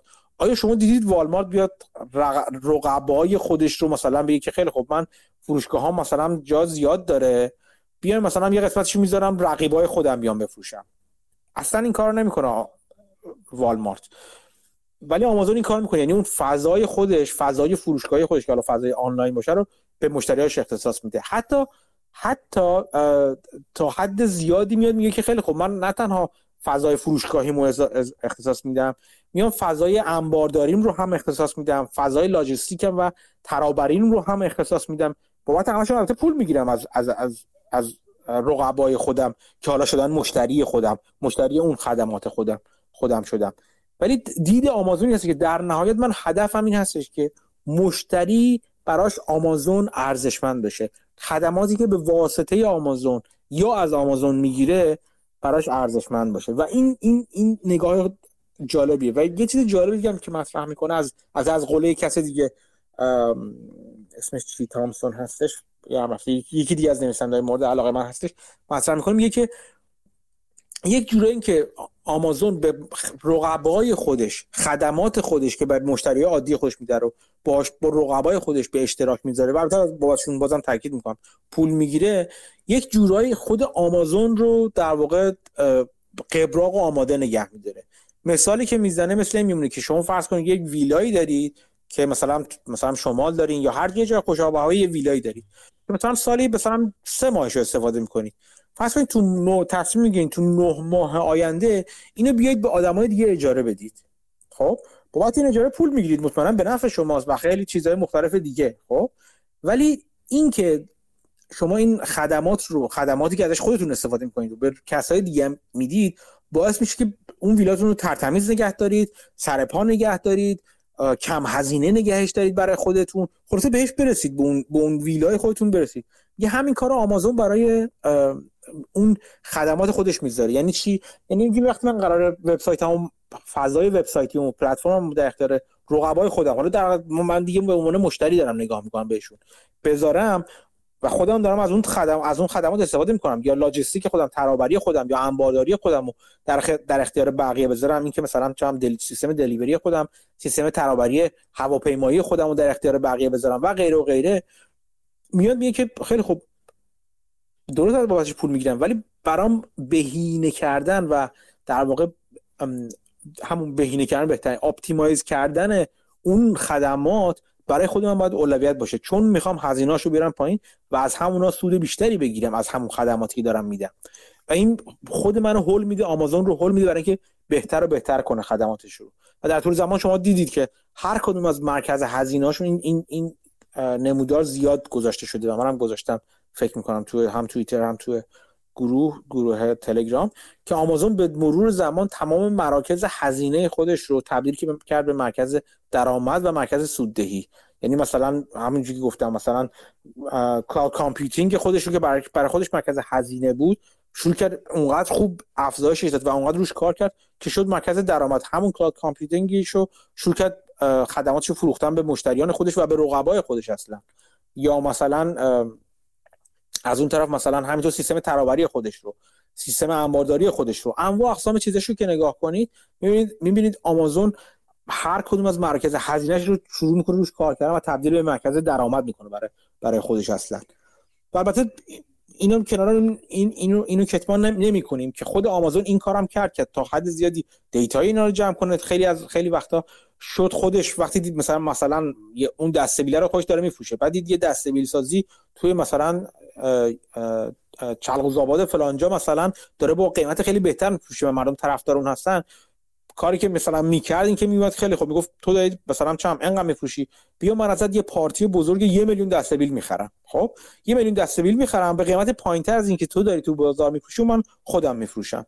خب مطمئنا اینجوری عملا آمازون یه جوری اون کسب و کار کوچولو رو صاحب می‌شد و بعد اگر بتونست می‌تونست تحت فشارش قرار بده می‌تونست مثلا چه می‌دونم به تکنولوژی دستبیل سازی ارزون دست پیدا کنه یا یا سورس کنه از یه روشی ببینید از کجا داره اون ارزون می‌سازه اون روش رو جای دیگه اجرا کنه و یه جوری فشار بیاره به اون رقیب خودش در آینده. ولی در نهایت باز هم نتیجه چی بود؟ نتیجه این بود که آمازون این کارا رو می‌کرد. برای اینکه فشار بیاره به خودش به, به رقبای خودش به مشتری به, به, به سیستم خودش فشار بیاره یا تحت فشارشون قرار بده برای اینکه اولویت رو می‌داد به مشتری. برای مشتری خدمات بهتر ارزونتر و کیفیت بهتری بذارید کاری کنید اون اون خط ارزشی که گفتم برای مشتری هی بالا و بالا و بالاتر بره. این این این این نگاه رو در نظر بگیرید. اینو مقایسه کنید مثلا با نگاه والمارت حتی بعدها. والمارت وقتی مثلا توی توی مقاله اشاره می‌کنه وقتی شرکت های تامین کننده والمارت بعضیشون شروع کردن از خدمات آمازون استفاده کردن مثلا از خدمات cloud computing آمازون استفاده کردن. خیلی اون اوایل مثلا فکر کنم دیگه این کار نمی‌کنه والمارت. ولی اون اوایل کاری که والمارت کرد چی بود؟ این بود که اومد که اینا رو تنبیه کردن. یعنی به جای اینکه اولویت بده به مشتری بگی که خب مشتری داره خدمات بهتری می‌گیره. کاری کنم که من برای مشتری خودم خدمات بهتری ایجاد کنم. اومد چون والمارت تجربهش روی این بود. تجربهش اصولا روی این بود که چجوری فشار بیاره به تامین کننده های خودش. اومد گفت که اگر از خدمات آمازون استفاده کنی من دیگه تو والمارت جنس شما رو نمیفروشم مثلا. خب یه همچین چیزای اینوری به صورت منفی چیز کردن. یعنی به جای اینکه تمرکزش خودش رو بذاره روی مشتری تمرکز خودش رو گذاشت روی ساپلایراش یا تمرکز خودش رو گذاشت روی مثلا هزینه های خودش رو بیاره پایین تر و و جان هوبر تو این مقاله اینجوری داره میگه که میگه اون شرکت هایی در بلند مدت و در آینده برنده هستن که تمرکز خودشون رو بزنن روی مشتری نه روی پایین آوردن لزوما هزینه های خودشون نه روی مثلا فشار آوردن روی روی رقبای خودشون نه روی فشار آوردن روی تامین کنندگان خودشون. ممکنه نتیجه بلا با واسطه اینکه تمرکز بذارن رو مشتری این باشه که فشار روی رقبا فشار روی تامین کنندگان بیاد. درسته اینه. این ممکنه نتیجه باشه ولی تمرکز روی نیست هدف روی این نیست. اگر موقعی پیش اومد که یه موقع یه یه وضعیت وین وین سیچویشن به وجود اومد اصطلاحا بشه به وجود آورد که در عین اینکه خدمات بهتر بشه مشتری به مشتری داد از طریق ما حتی سود به رقبای ما برسه همون کاری که در مورد آمازون دیدیم. در اینکه ما میگه خیلی خب ما از ظرفیت اضافه فروشگاهیم استفاده کنیم از ظرفیت فروش... اضافه پلتفرمیم کامپیوتیشنیم محاسباتیم استفاده می‌کنم. برای اینکه می‌ذارم اونم سود ببره. ولی هدف من اینه که این سود اگه از طریق من برسه به مشتری این باعث میشه که ارزش من برای مشتری بالاتر و بالاتر بره.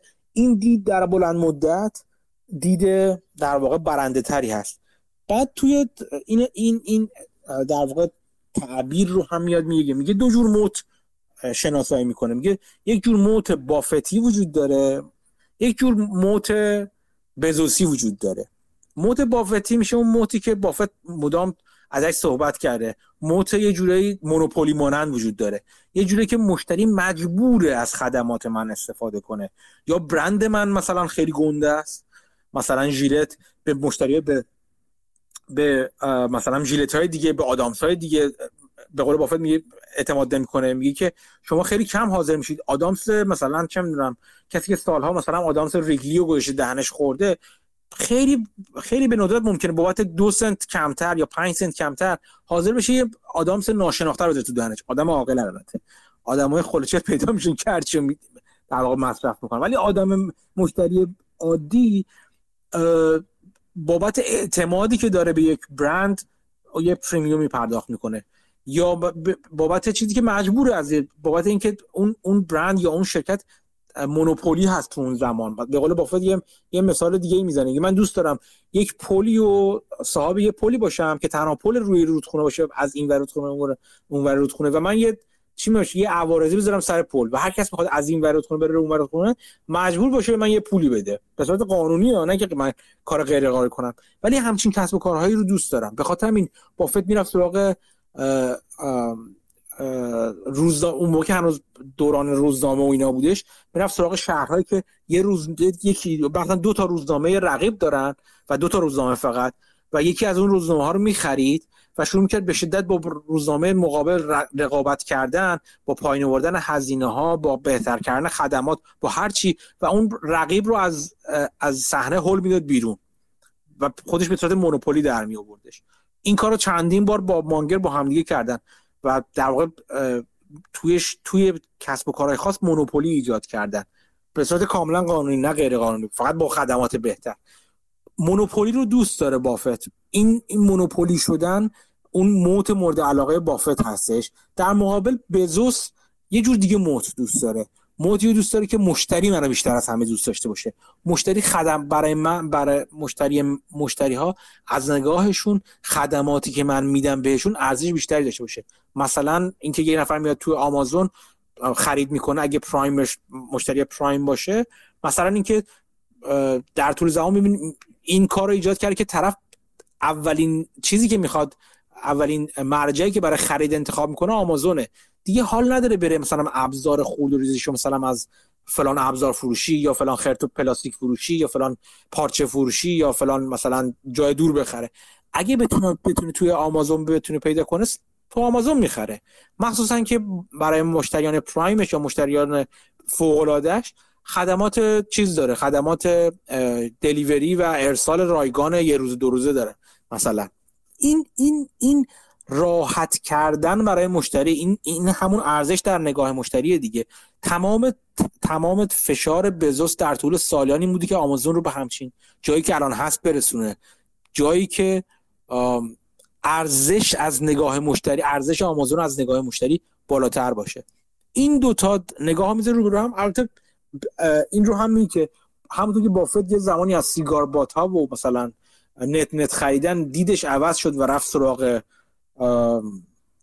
سراغ موت خریدن سراغ کسب و کارهای با کیفیت خریدن احتمالا اگر بافت باشه همچنان در طول زمان بافت هم به سمت این نوع نگاه خواهد رفت. به سمت نوع نگاه موت بزوسی خواهد رفت.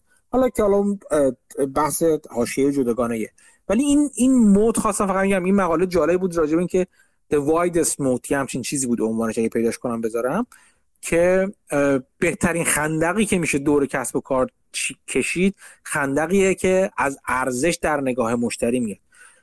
این رو هم بازم اضافه کنید به تولکیت خودتون به اون جعب ابزار خودتون وقتی شرکت ها رو بررسی می‌کنید. ببینید ارزش خدماتی که شرکتی که مورد نظر شما هست مورد سرمایه گذاری احتمالی شما هستش در نگاه مشتریات چیه؟ اینجاست که اون اون نوع فیل نگاه فیلفیشری مخصوصا برای تحقیق میدانی یا چیزی که بهش میگه اسکاتل بات بیشتر به وجود میاد. اینکه شما بیشتر نزدیک بشید به مشتری ها اگر بتونید با مشتری ها یا خودتون مشتری اون کسب و کار باشید مشتری خدمات یا کالاهای کسب و کار باشید یا صحبت کنید یا برید تحقیق کنید راجبش که از نظرشون چیه چه جوریه چرا این خدمات رو انتخاب کردن؟ چرا سرویس رو یا اون کالا رو از این شرکت می‌خرن؟ آیا قیمتشه؟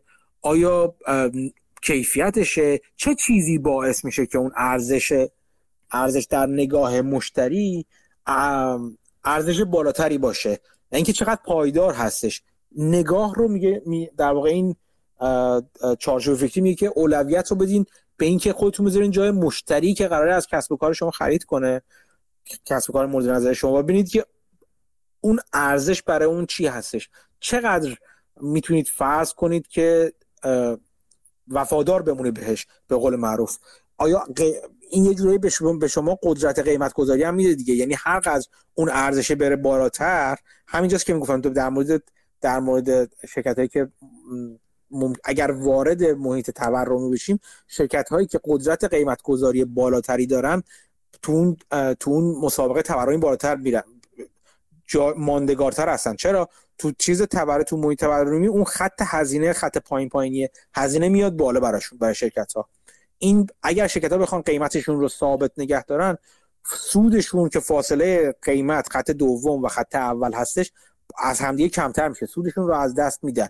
و خب سودشون رو از دست بدن قیمت سهام میاد پایینتر طبیعتا. اون شرکت های برنده هستن که می‌تونن قیم... قدرت قیمت گذاری دارن. یعنی خط دوم رو می‌تونن هول بدنش به بالاتر و فاصله خودش خط دوم با خط اول یعنی قیمت و هزینه رو حفظ کنن. چه شرکت این کار می‌تونن می‌کنن شرکتی که اول در نگاه اول جا دارن که اصلا قیمت از قیمتشون رو برن بالاتر. شرکت که سقف ارزش مشتری یعنی خط سومه اونقدر نچسبیده به قیمتشون که تا یه ذره تکون بخوام بدن مشتری میگه او ارزش برای من نمیارزه دیگه من میرم سراغ جای دیگه. خب هر قدر اون ارزشه خط سوم بالاتر و بالاتر باشه قدرت قیمت گذاری شرکت هم میره بالاتر و می‌تونه تو محیط های مختلف برای رقابت با شرکت های مختلف یا برای چیزهای برای برای جبران هزینه ها و حفظ سوی خودش قیمت رو بالاتر ببره. این نگاه سه خطی و خط موازی و تاکید و تمرکز روی خط بالای بالا که ارزش مشتری باشه فکر می‌کنم نگاه مفیدی باشه. اگر بخوایم خدمات اگر بخوام هر شرکتی رو و خدمات و کالاهایی که میفروشه رو بررسی کنیم از این نظر که آیا ارزش سرمایه گذاری داره یا نه. هر چی اون فاصله بالاتریه یعنی ارزش قیمت بالاتر باشه یعنی بافت هم اینو گفته. دنبال شرکت هایی هستش که اصطلاحا میگه untapped capacity of pricing دارن. یعنی قدرت قیمت گذاری دارن ولی قیمت گذاریشون هنوز بالا نبردن. میگه من این شرکت ها رو دوست دارم. چرا؟ چون اگر بخوان می‌تونن قیمتشون رو بالاتر ببرن. به دلایل مختلف می‌تونن ببرن بالاتر. جا دارن ببرن بالاتر. و هنوز از این ظرفیتشون استفاده نکردن. در آینده اگر بخوان می‌تونن استفاده کنن. این شرکت ها شرکت هستن که شرکت پایداری هستن. من فکر کنم توی یکی از سال 90 چند بود اینو گفتش. یه یه جورایی نشون میده بافت داره اینو می‌بینه. داره بافت بافت هم این نگاه بزرسی رو می‌بینه و دنبال اون دنبال این شرکت ها هستش. این نگاه سه خطی رو خلاصه خواستم براتون با, با شما به اشتراک بذارم این کتاب ربل الوکیتر رو بخونید. کتاب بسیار خوشخون راحتی است. قصه است. اگر به کسی هم می‌خواید به جوونی هم نوجوانی هم می‌خواید توصیه کنید خوبه. اگر می‌خواید تر... کسی بخواد ترجمه کنید تو ایران در اختیار جوانترها هم قرار بده به نظرم بسیار بسیار کتاب خوب و مفیدی هستش. در کنار این مقاله رو من براتون میفرستم که در واقع به جب ابزار فکریتون اضافه کنید. این هم از چیزی بود که من می‌خواستم راجبش حرف بزنم. خب. دیگه دوستان سوالی نظری صحبتی؟ مرسی. این خیلی جالب بود. یه نکته هم که من فکرم توی از این پادکست ها شنیدم. حالا یادم نمیاد کدوم بود. شاید Business Breakdowns بود یا Acquired بود یادم نمیاد. ولی جالب بود می‌گفت که یه در واقع یه aggregator یا یه در واقع آمازون aggregator اون یه سری سرمایه‌گذار پیدا شدن. اینا میرن در واقع مثلا همون دسته بیل فروشی رو که با آمازون رقابت می‌کنه یا کسی که یه جنسی رو اونجا میفروشه چندین سال اونجا بوده review های خوبی داره. هر حال یه business کوچیکی برای خودش رو انداخته. اینا رو در واقع چون خیلی asset light هست دیگه یه جایی هم داره و مشتری هم همینجوری مدام رو به رشد هم هست. منتها خب خیلی وقتا پیش میاد که owner این business های کوچیک اینا به دلایل مختلف های معمولی بودن که حالا توی زمان خاصی وارد شدن یه business رو انداختن و دارن سود می‌کنن خسته میشن یا قدرت business یعنی businessman نبوده طرف از اول که. و این حالا این آدم باید مثلا توی ایام کریسمس هم خیلی فعال باشه کلی از موقعیتاش از دست میده. اینا خسته میشن بعد از مدت. یه شرکت ها پیدا شدن که اینا رو میرن خریداری می‌کنن و business های پرسودی هستن. Asset light هستن و اینا رو جمع آوری می‌کنن. مثلا فرض کن هزار تا از اینا رو میرن دوره میگردن پیدا می‌کنن با owner اشون صحبت می‌کنن و راضیشون می‌کنن و می‌خرن و از این طریق business ی رو راه انداختن. حالا بعید می‌دونم همچین شرکت هایی تو استاک مارکت باشن ولی به حال جالب بود برام خواستم که اینو هم اضافه بکنم. مرسی.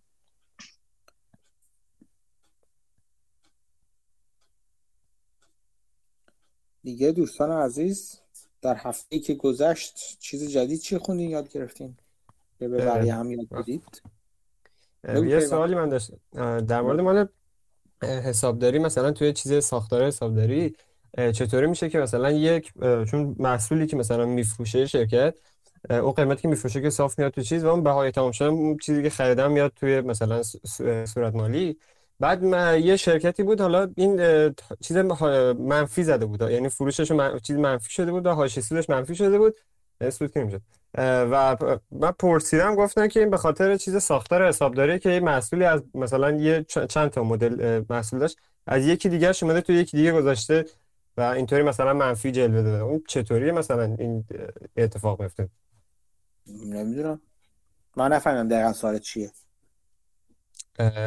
توی اینی که من, یه, یه شرکتی بود هاشی سود چیز سود منفی داده بود. یعنی مثلا بهای تامشه بالاتر از قیمت فروششون بود. بعد این رو من پرسیدم که چرا اینطوریه؟ از یک فکرم اون چیز انباردارش ممکنه جنس تموم شد اگه FIFO مثلا بوده باشه first in first out بوده باشه یا first in last in first out باشه. بسته به نوع چیزش هم داره دیگه. مثلا فرض کنید که مثلا تو چیزه تورمی خیلی تاثیرگذار میشه دیگه. یعنی چی؟ یعنی که فرضاً فرض کن مثلا چه می‌دونم من آهن می‌خرم تبدیل به قابلمه می‌کنم مثلا میفروشم. آهن رو قبلا بعد سیستم چیز هم اینجوری که وقتی آهن میادش تو چیز آهنی که اول میاد اولا میره قابلمه میشه. این این نتیجه چی هستش؟ یعنی که آهنی که الان ارزون خریدم میاد قابلمه میشه میره بیرون. اگه آهن گرونتر بخرم بعدا آه... با آهن گرونتره باید بفروشم. اگر قیمتم ثابت بوده باشه اونجا ضرر داره می‌کنه. حالا بیای برعکسش کنی. یعنی اگه آهن گرون بیاد و مثلا بفروشم اول برم بیرون بسته بسته به زمان بندی این فروش یه ممکنه یه دلیلش ممکنه این باشه. بسته به زمان بندی این که کی از اون آهن گرون شدم قابلمه درست کنم و با چه قیمتی بفروشم ممکنه اون ضرر الان خودشونشون نشون بده بعدا خودشون نشون بده. این زمانبندی زر بیرون اومدن ضرر هم متفاوت می‌تونه باشه. ممکنه دلیلش این بوده باشه. یعنی همون لاستین فرست اوت همون چیز اینطوری در مال اون فاکتور مال حسابداری بشه. آره آره بالاخره میاد بیرون ضرر یه جایی.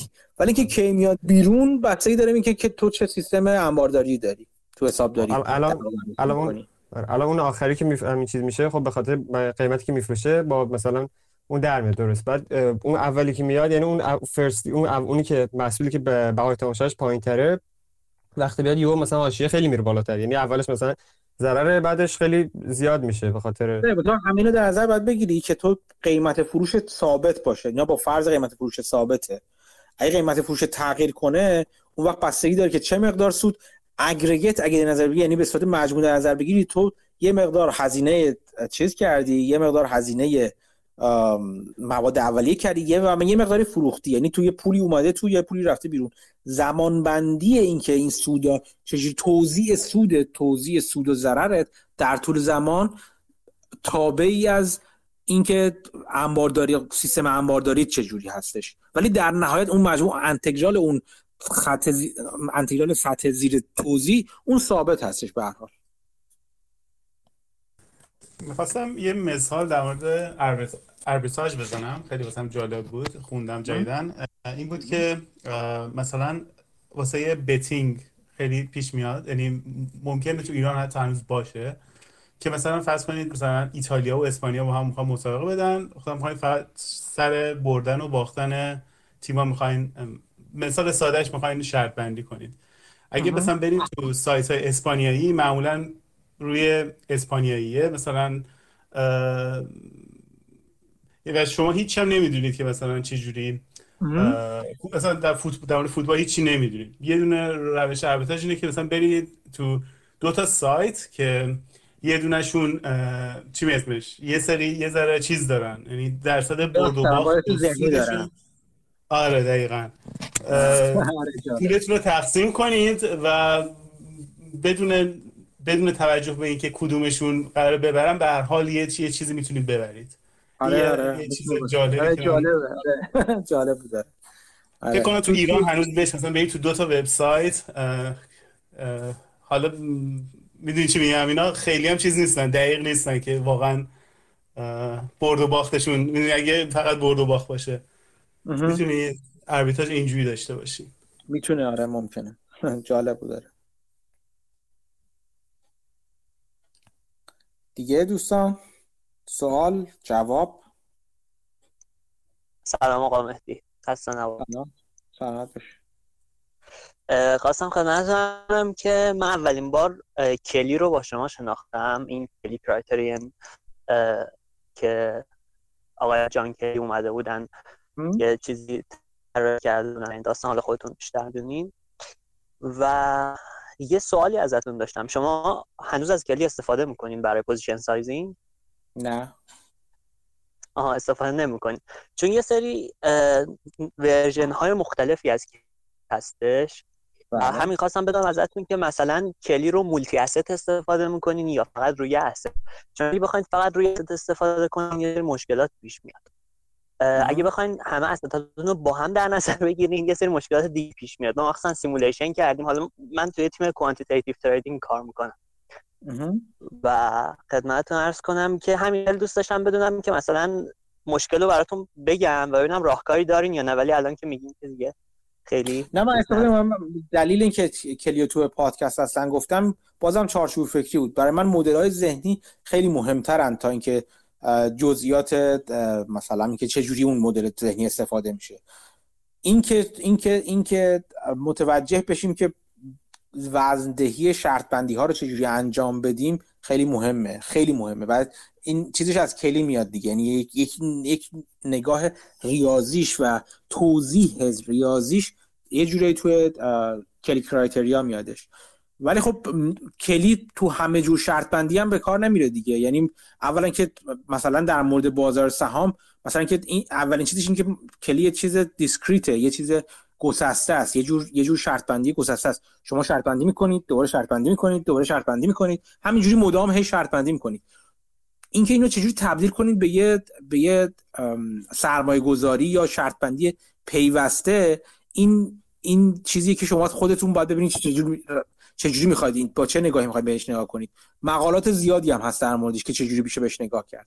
چرا میگم پیوسته؟ چون مثلا بگو. بفهمه بفهم نه همین همین. این این می‌خوام بگم که کلی این که کلی رو منطبق کنی بر بازار سهام یا یا بر سرمایه گذاری یا بر هر چیزی باید حواستون باشه که خود کلی یک یک تو یک محیطی برای یک محیط شرط یک شرط بندی با یک شرایط خاص و کاندیشن خاصی هستش. اگر بخوایم تبدیلش کنیم به شرط بندی توی بازار سهام این این چیزش متفاوت میشه. یعنی شما باید اجاسمنت های لازم یا اصلاحات لازم روش روش انجام بدید.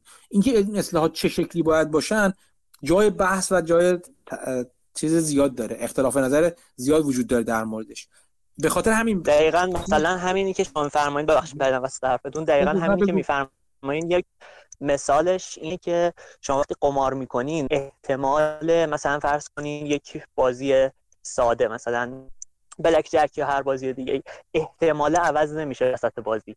یعنی این احتمالی که الان مثلا بد آوردین باعث نمیشه رو احتمال بد خوب بیارین یا بد بیارین تاثیر بذاره. اما تو بازار سهام بازار اینجوری نیست و بازار احتمالات هی توش عوض میشن. مثلا استراتژی شما ممکنه بد عمل کنه یک مقدار که جلوتر بره مثلا شرایط بازار عوض بشه بهتر بشه یا برعکس. آره آره. کسانی که اینجوری بذاریم میگم کسایی که مثلا خود مثلا خود کلی رو جز کتابایی که راجب کلی کتابی که راجب کلی یعنی با نگاه کلی تو بازار سهام نوشته شده مثلا اون داندو اینوستور هستش که مونیش پابرای نوشته. و خود پابرای بعدها گذاشت کنار این نگاه رو. به دل... یکی از دلایلش همین نگاه بود. هم که همین پیوسته و گسسته بودن. یا به صورت کلی تر بخوام نگاه کنیم این که کلی برای یک جور شرط بندی های خاص در واقع برقرار هست که در مورد بازار سهام برقرار لزوما نیست و شما باید تغییرش بدید. چیزی که مهم هست خیلی مهم هستش تو برای من مهم بوده همیشه من هم هست اینکه اینکه کلی چی می‌خواد بگه. همون چیزی که میگن که اصلا میگن خیلی خیلی ساده شده رو بخوام بگیم کلی اینو میگه. کلی میگه چی؟ کلی میگه رو در, در مورد چیزی که احتمال پایین تری داره وزن شرط بندی کمتری بکن. این کلی اینو می‌خواد بگه. حالا اینکه چقدر بکن حالا میشه بحث جداگانه. اگر بخوام مثلا من جنرالایز کلی رو یه موقع تولید کنم میام میگم که خیلی خوب. اگر سیستم من این شرط رو داشت که پیوسته بود این این این فاکتور رو ضرب در وزنا می‌کنم. اگر سیستم من بود که مثلا چه می‌دونم مثلا احتمالات در همدیگه تاثیر گذار بودن. اون اون اون interaction بین احتمالات رو با این فاکتور وارد می‌کنم. این میشه بحث آینده که با اینکه بسیار جالب و هیجان انگیزه مخصوصا به خاطر اینکه من ریاضی دوست دارم ولی الان به الان به کار من نمیاد. چیزی که من الان از Kelly استفاده می‌کنم این که همون همون چیزی که گفتم نگاه ساده شده شه. یعنی Kelly به ساده می‌خواد بگه وزن دهیم رو من چجوری انجام بدم. با چه guideline های کلی انجام بدم. همین. این برای من الان کاربردی هستش. برای اینکه حالا من وزن یک چیزم رو بکنم ده درصد یا دوازده درصد و بخوام باش از Kelly استفاده کنم نه این کار اصلا نمی‌کنم. درسته خیلی من و شما یه کتاب به من معرفی کردین Positional Option Trading از آقای سینکلر. آره خب. من option trading هم خودم انجام می‌دادم تو بازار ایران. و اون کتاب خیلی بهم کمک کرد. خواستم تشکر کنم ازتون. واقعا از آقای سینکلر که تشکر بسیار آدم جالبی هستش. کتاباش هم بسیار خوندنی هستن و آسون هم نیستن بعضن. اینکه خوندی خیلی برای من جالبه. خواهش می‌کنم. بله کتابای بعد هر سه تا کتابی که نوشتن و خوندم و خیلی واقعا استفاده کردم ازشون. پادکستی اومده بودن آقای سینکلر فکر کنم از اونجا شناختمشون اولین بار. Flirting with Models نم شنیدین آره. یا نه؟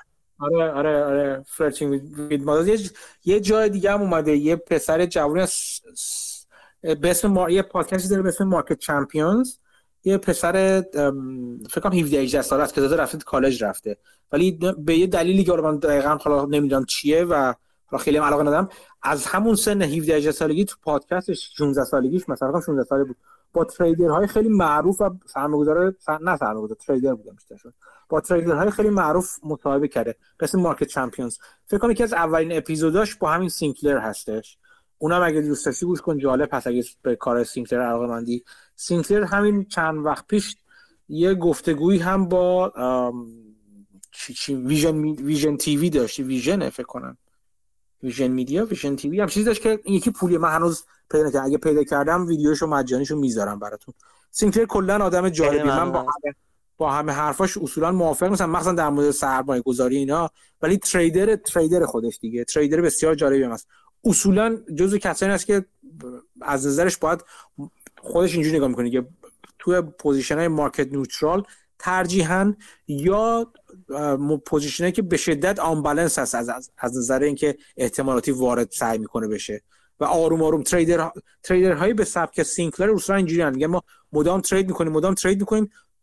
trade هامون یا trade هایی هستش که بازار هر اتفاقی بیفته ما پول ما پول پولمون رو می‌بریم. یعنی اصلا ما یه market maker یا liquidity maker هستیم تو بازار. حتی وقتی به عنوان سرمایه گذار تکی وارد میشیم. یا position هایی هستیم که به شدت احتمالات احتمالات به سمت ما unbalanced هست. حتی اگر سود کوچیکی ببریم تو این کار.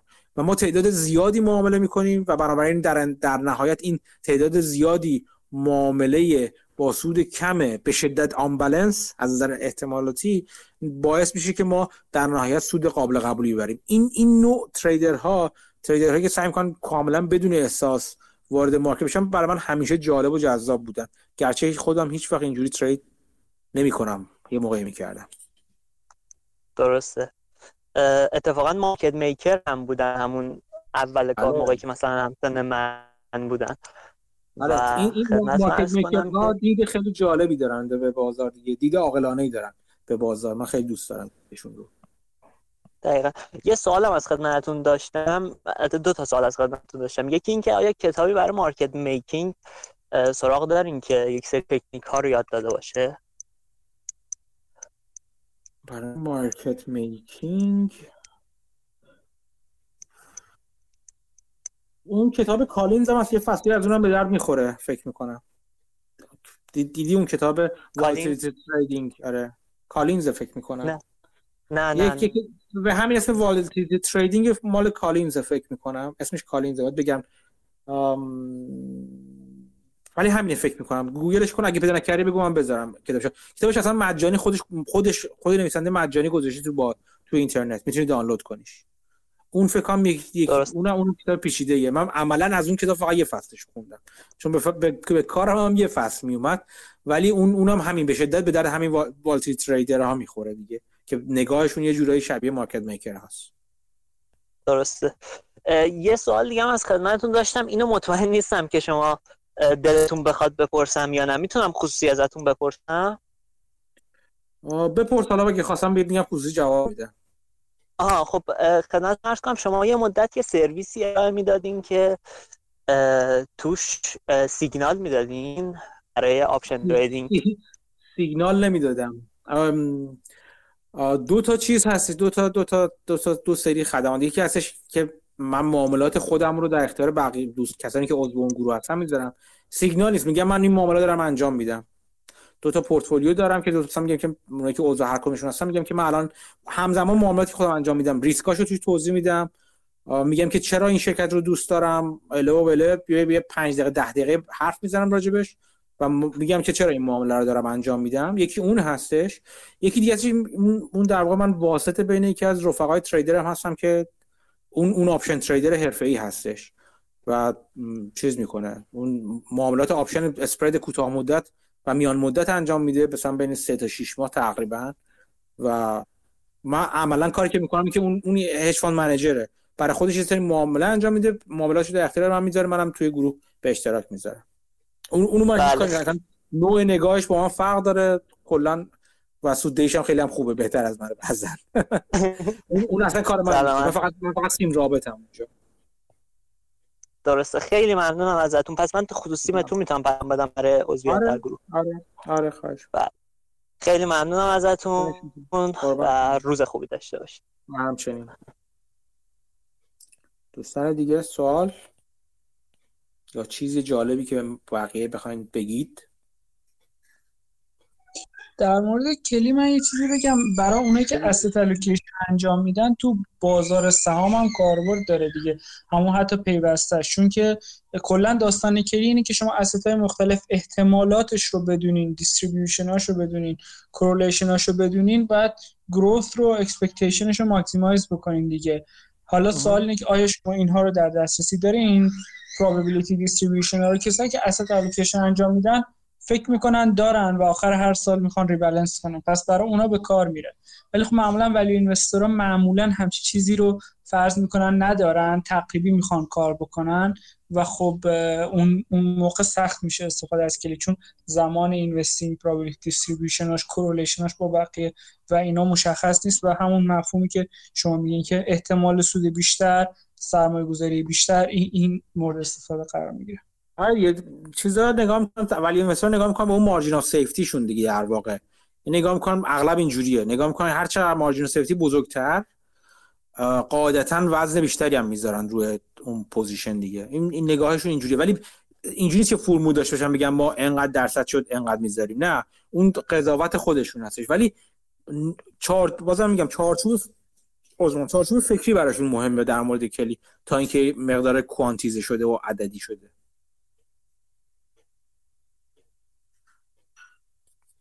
اون چیزی هم که گفتی فکر کنم مسعود منظورت اینه که با توجه به اون چیزی که در گذشته اتفاق افتاده میگی فکر می‌کنن می‌دونن درسته؟ آره کلا فرض می‌کنن دیستریبیوشن که گوشنه. بعد حالا آره. یه expectation ی برای return سال بعدش در میارن و یه volatility یا بر اساس data گذشته یا هر روش دیگه به دست میارن. و اینجوری شما و یه correlation به جز گذشته چیزی تو دیدی بذارن به جز گذشته من من خیلی آخه search نکردم این روش رو. ولی خب مثلا یا راه حلش اینه که شما مثلا performance نسبیشون رو مقایسه بکنین نسبت به interest rate یا نسبت به سال گذشته اگه ببینی underperform کرده یا نسبت به های دیگه ببینی underperform کرد. یعنی یه سری چیزا relative میشه یه سری چیزا historical میشه. ولی در نهایت به دست میارن دیگه. در نهایت نگاه می‌کنم به گذشتهش دیگه بازم. بازم که حالا با چه با چه میخه سنجشی بسنجن گذشته رو با کجا بسنجن متفاوته. نسبت به هم یا نسبت به خودشون بسنجن ولی بازم بازم نگاهشون فرضشون این چیزی که اون چیزی که در گذشته اتفاق افتاده در آینده هم اتفاق میفته آره یا اینکه میگن اگه اتفاقم نیفته یه احتمالی داره یه distribution ی داره. مرکز اون distribution حول این عددی که ما به دست میاریم و حالا این با یه واریانسی حول این distribution داره Gaussian ه. و حالا ممکنه این نشه اما مثلا فرض می‌دونن این distribution ش چیه. و خب آره، این آره. امیر ام یه بار صحبت می‌کردیم سر همین. search بکنین asset allocation using Kelly فرمولا میاره که مثلا Brownian motion فرض می‌کنه که همون Gaussian ایناست. یه فرمولایی میده برای شما که مثلا چند تا asset دارین correlation رو بدونین یا هرچی با Kelly چجوری نسبتش رو به دست بیاریم. آره. دیگه؟ اون مال چیز خواستم در مال اون مدل مال نیکسلیپ که می های دیسکانت ریپلیسمنت کاست ویت پرایسینگ پاور یه چیز یه چیز مثال داشتم. یا اگه های دیسکانت مال ریپلیسمنت کاست که بخواد باشه ارزش جایگزینیش که مثلا بخواد معنی خیلی بالا باشه نسبت به قیمت مارکت اون وقت این پرایسینگ پاور که بخواد مثلا بذاره پرایسینگ پاور چون اگه pricing power نداشته باشه وقت مثلا این بازده اقتصادی economic profit نداره. برای این شاید مثلا کسی دیگه نخواد بیاد توی مثلا اون صنعت و همین اون قیمت بالا میمونه و یکی یکیش از فاکتورهای مثلا چیزش همون قیمت بالاش که مثلا باشه مثلا 100 میلیون مثلا باید برای مثلا ساخت دوباره یک همین یه شرکت اینطوری باید پرداخت کرد. یکیش مثلا هزینه بالاست. یکیش همینه که اصلا بازده اقتصادی نداره که مثلا همین مال مثالش مال زیمبابوه که مال چیز بود. نیکسلی بود. این خب یک هفتادم پرسینگ چیزش بود. یک هفتم ارزش جایگزینیش بود. بعد این یک یک هفتم با خب مثلا بعد یه ارنینگی داره که اون ارنینگ بودن فکر کنم با چون یک یک هفتادم بوده پی بری سه بود که نیک اسلیپ خریده بود. سه اینا بود. ساختار تورمی خیلی پیبری پایین میاره. این وقتی پیبری سه باشه یعنی حدودا شاید خیلی بازده اقتصادی ساخت همین جا... چیزی جایگزین این خیلی کمه. خب وقت این مخالف اینه که pricing power داشته باشه. چون اگه pricing power داشته باشه با بازده بالایی هم داشته باشه که بتونه مثلا بصرفه واقعا براشون. نه ممکنه pricing powerش استفاده نکنه به هر دلیلی. خب پس چرا؟ خب الان در همین فقط داره ارزشش رو تخریب می‌کنه. یه اصلا استفاده نمی‌کنن دقیقا همینه دیگه. واسه همین گفت مثلا حرف بافت رو گانزم چی گفتم؟ هم بافت میگه untapped capacity for price untapped capacity of pricing power. یعنی ظرفیتشو داره ولی ظرفیتشو استفاده نکرده. اینکه چرا استفاده نکرده؟ آیا واقعا آیا میت... آیا باید استفاده کنه یا نکنه؟ بحث دیگه است. خیلی وقتا اینجوری هستی که م... چیز موقعیت activism و اینا اصلا سر همین میاد دیگه. میگه آقا جان تو یه pricing powerی داری که استفاده نکردی. چرا استفاده نکردی؟ باید استفاده کنی تا یه حدی. منظور می‌خوام بگم که pricing power بعضی وقتا untapped یعنی بعضی وقتا استفاده نشده از این قدرت ولی وجود داره. مثلا حالا یه چیزی مثلا حالا شرکت مثلا نتفلیکس مثلا چیز می‌کنه که مثال می‌زنه. حالا البته اینو نمیگه جای جای دیگه گفته. که می‌تونه بیاره بالا ولی برای گرفتن market نمیاره. ولی خب شرکت سیمانی دیگه مثلا برای چی نیاره بالا؟ خب چیز شرکت commodity خب این چیز گرفتن مثلا market نداره دیگه. چون commodity یک بخش مثلا آخرش می ظرفیت تولید داری و این هزینات بیشتر از این نمی‌تونه بفروشه. خب این شرکت مثلا commodity چرا نمیاره؟ اینا که فرقی بالش نمی‌کنه. تو market تو من بگو چرا نتفلیکس نمیاره بالا؟ خب. نتفلیکس مثلا خب چیز رقیب داره رقیبای مثلا چیزی داره اسمش چیه؟ خب اگه اگه رقیب داره صنعت داره. اگه pricing power جاییه که pricing pow... خود میگه pricing power اگه نتونی استفاده اگر نتونی نگفتم نمی‌کنی اگه نتونی استفاده کنی که دیگه pricing power نیستش. می‌دونی چی میگم؟ یعنی تو اگه بگی خیلی خوب من pricing power دارم میگم خیلی خوب اگه داری چرا استفاده نمی‌کنی؟ میگه آخه اگه بیان بالا رقیبام میان جای منو می‌گیرن. خب که نشه pricing power که؟ pricing power وقتی که نمی رقیبی نداره. اینکه untapped است دلایل دیگه ممکن داشته باشه. ممکنه تصور تصور چیز باشه مثلا. تصور مدیران شرکت باشه در مورد مثلا چه می‌دونم چی چیه سیاسی. اینکه ما از نظر سیاسی ممکنه مشکل ایجاد شه برای اون اگه قیمت رو بیاریم بالا. یا دلیل مختلف دلایل مختلف نمی‌خواد بیاره بالا. چرا بیاره بالا؟ به اونقدر سود کافی برسه. ممکنه ممکنه از نظر مالیاتی نخواد چیزی انجام بده. ممکن اصلا به قول معروف rigged شده باشه اصطلاحا میگم ممکنه عمدن پایین نگه داشته باشه که قیمت پایین بمونه که بعدا بتونن بخوان شرکت خصوصی کنن. خب؟ همین دلایل مختلفی می‌تونه داشته باشه. در نگاه اول کار عاقلانه نیست که شرکت از pricing powerش استفاده نکنه. منم موافقم. ولی اینکه چقدر استفاده کنه و تا کجا استفاده کنه همون فاصله خطوط موازی. اینکه اگر جا داشته باشه قیم... مثلا ممکن از بپرسین که خب اگر ارزش برای مشتری اینقدر بالاتره چرا ما قیمت رو نبریم بالاتر مشتری که حاضر پول بده؟ چرا ما نباید استفاده کنیم؟ به خاطر اینکه ما یک دلیلش این که ما می‌خوایم بعدا اگر لازم شد از این حربه استفاده کنیم تا رقبا رو به کار ببریم. مثل مثل اینکه بگه من اسلحه دارم تو جیبم. خب چرا استفاده نمی‌کنی؟ بخوام که تهدید همین تهدید بودنش خوبه. همین که تو جیب منه باعث میشه که بقیه نیان جلو. همین دلایل اینا احتمال من نمیگم. من اون چیز اون کیس یا اون مورد زیمبابوه رو گفتید سیمان زیمبابوه اون, من نخوندمش. ولی خب همه اینا ممکنه همه اینها ممکنه باشه. خب من دقیقا دوباره همین چیزای ممکنه که نمیشه مثلا مختلف آره. چیز خوبی اگه راجعش فکر کنی. آره آره. سوال بسیار خوبیه. برای همین تو گفته و گفتم که مثلا چیز نظرت مختلف بشه. حالا کلی بعد این مثلا چون نتفلیکس مثلا خب پایینتر می‌ذاره که یکی آره ورود رقبا دومی که مثلا نتفلیکس مثلا خب محصولش چیز نیست کامودیتی نیست که مثلا خب خب سیمان سیمانه دیگه ولی خب فیلم چیز مال چیز نتفلیکس فرق داره. کلا که همون کیفیتش خیلی فرق داره. مثلا من پای سیمان چیز که یک دو تا حالا فاکتور کیفیت سیمان میاد توش ولی من پای مثلا این چیزا قبل بیشتر از یه واحدی قرار نیست بدم. ولی مال اون مثلا فیلم حالا فیلم توی سندش میشه مثلا ذره خب، اون یه قسمت از pricing که استفاده نمی‌کنه رو باید مشابه هزینه marketing در نظر گرفت. یعنی من میگه من قیمت رو بالا نمی‌برم به قول تو چون چون می‌خوام رشد کنم. چون این مثل پولیه که دارم برای marketing میدم دیگه. اصلا خود این marketingه. میگه من از 15 دلار در ماه نمیکنمش 20 دلار. چون فرض می‌کنم به ازای هر user دارم 5 دلار marketing انجام میدم. مثلا سرانه marketing فعلی من 5 دلار هستش. که حساب کنی خیلی هم مثلا زیاده ماهیانه. خب میگه اینو من هزینه marketing می‌گیرم. چرا؟ چون می‌خوام آدمای زیادی بیان اضافه بشن با این قیمت و تعداد رشد داشته باشم. ولی خب نمی‌دونم اون اون چیز زیمبابوه گفتی؟ سیمان زیمبابوه گفتی؟ آره. خب یه خورده یه خورده بیشتر توضیح بده تو زیمبابوه این تنها شرکت سیمانه؟ نه این خب چند فکر چند تا شرکت بودن. این چهار تا از شرکت های زیمبابوه رو گرفت. تقریبا این خیلی بخش زیادی از صنعت رو داشت. یعنی یه با هم دیگه. این با این چهار تا خیلی بخش زیادی از صنعت داشتن ولی این یه هم اون یه دونه ای که مثلا فا گفتش حالا من چند تا گفته بود اون یه دونه ای که گفت این بخش مثلا بودن شاید بالای مثلا 20 30 درصد مثلا چیزو داشت صنعت داشت حدودی حالا. خب. یعنی خیلی خود چیزی بود. بعد که مثلا اگر این اگه این این نباشه بعد وارد کنن و به خاطر اون حالا من نمی‌دونم دقیقاً چون موقعیت مکانی داره. ولی می‌گفت که موقعیت مکانی بخاطر موقعیت مکانیش و موقعیت سیاسیش هم نمی‌تونن وارد کنن. ولی خب این مال ایران هم خب همینه دیگه مثل قیمت دستوریه. اونجا هیچی میاره پایین.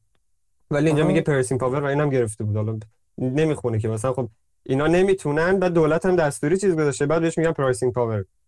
بعد تازه باز اقتصادی هم نداره که بخواد تازه چیز بشه. یعنی دو تا, خب دو تا از این نظر از این نظر pricing power هستش که خب مثلا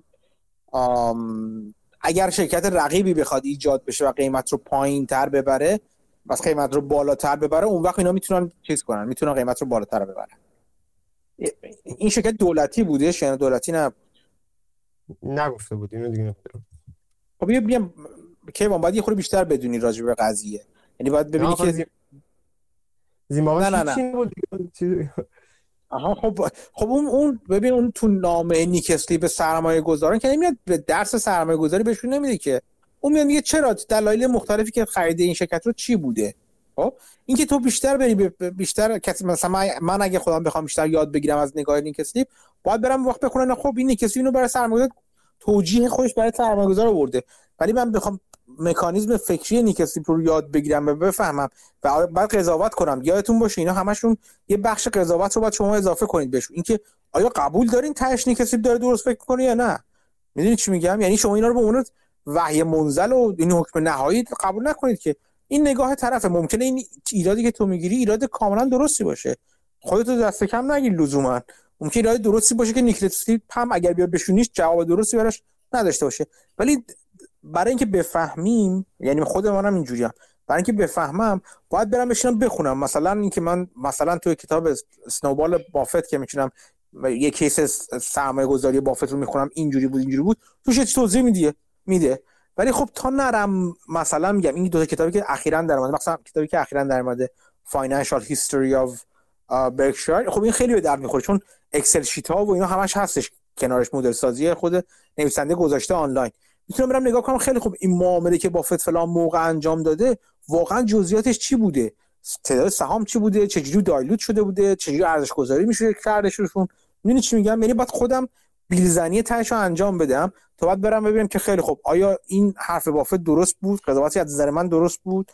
آیا به کار من میاد؟ منم باشم همین قضاوت می‌کنم یا این به درد بافت می‌خورد؟ به درد من نمی‌خورد. اینا قضاوت های و این قضاوت ها وقتی می‌تونه قضاوت های آگاهانه ای باشه که تو بری اون تحقیقات background خودت انجام بدی در موردش. نه اینکه فقط به صرف اینکه نیک اسلیپ یا بافت یا هر کسی یه حرفی زد که او پس همینه دیگه این این روش درسته من این کار انجام بدم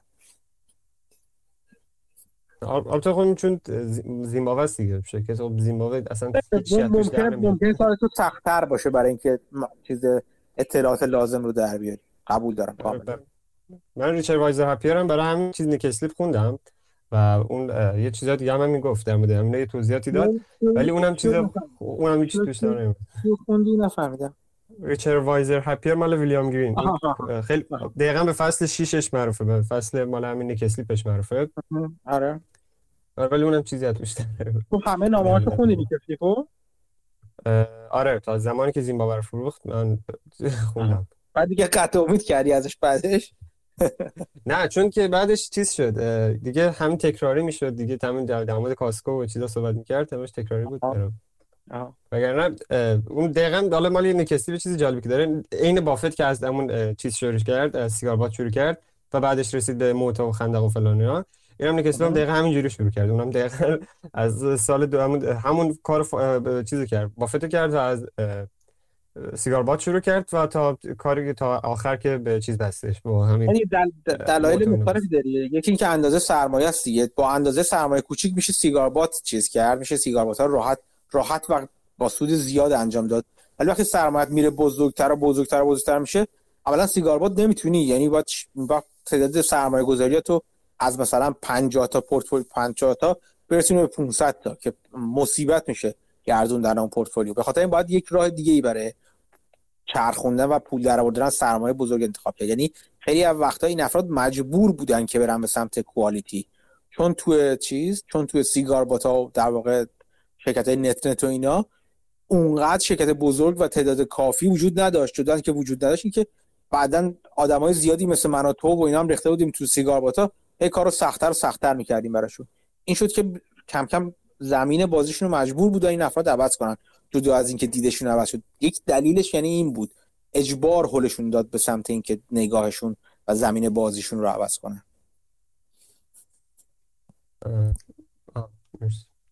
درست. خواهش می‌کنم. خب دوستان دیگه اگر سوالی صحبتی ندارید کم کم با همین‌جا خداحافظی کنیم. بازم ممنون از همه دوستان که اگر پیدا کردن؟ بگو. حیوان اگر که سوال من مال در مورد همین خوندن balance sheet و کلا accounting در مورد تجزیه تحلیل صورت مالی کتاب مثلا خاصی چیزی خوندین که مثلا بخوایم معرفی کنیم؟ ابتدایی ابتدایی اگه بخوایم مثلا میشه کتاب نه ابتدایی کتابی که از قول مری بافت از قول بافت نوشت یعنی آره، از نگاه داشت خب. یک یک یک قدم بالاترش مثلا بخواین نگاه کنین میشه همین یک به همین اساس interpretation of financial statement. عکسش یه بار گذاشته بودم من. فکر تو گروه نذاشتم. من کتابم تو بسته بندی تو کارتونه باز کردم می‌ذارم. یا عکس پیدا کردم می‌ذارم. اون میشه. نویسندش یعنی تو بگو دیشب شام چه خوردی یکی دیگه میشه خب، کتابی که یکی دیگه هم میشه دوباره کتابی به همین اس دوباره فکر می‌کنم که دوست عزیزمون چیز آقای اصفهانی معرفی کرد علی اصفهانی معرفی کرد. کتاب قرمز رنگ و سبز رنگش هم ورژنش هم بوده می‌ذارم من عکس این دو تا کتاب می‌ذارم براتون. این دو تا کتاب کتاب خوبی هستن. مثلا کتاب اگه بخواید عمیق تر بشین کتاب چیز خوبه؟ کتاب که آقای اصفهانی معرفی کرده کتاب بسیار خوبیه ولی گرونه و کمیاب اگر پیداش کنید خوبه. من فایلش هم ندیدم جایی بشه دانلود کرد. ولی اون یکی کتابا سایز پیدا میشه. می‌ذارم یکی دو تا کتاب براتون می‌ذارم عکسشون رو که احتمالا بیشترشون رو هم بیشترشون نه همشون رو بشه دانلود کرد. مرسی. خواهش می‌کنم. کتاب Quality of Earning هم کتاب جالبی اگه آره اونم کتاب خوبیه. اون کتاب خوبیه اون Shenanigans اون Financial Shenanigans هم کتاب خوبی. اینا اینا هستش جفتشون فایلشون می‌تونید نگاه کنید. برای اینکه چون یه اولین قدم پیدا کردن fraud و خالی بندی در صورت های مالی همین فهمیدن صورت های مالی دیگه. این دوتا این کتاب مسعود که گفت و این کتابی که من گفتم. این دوتا رو هم می‌ذارم.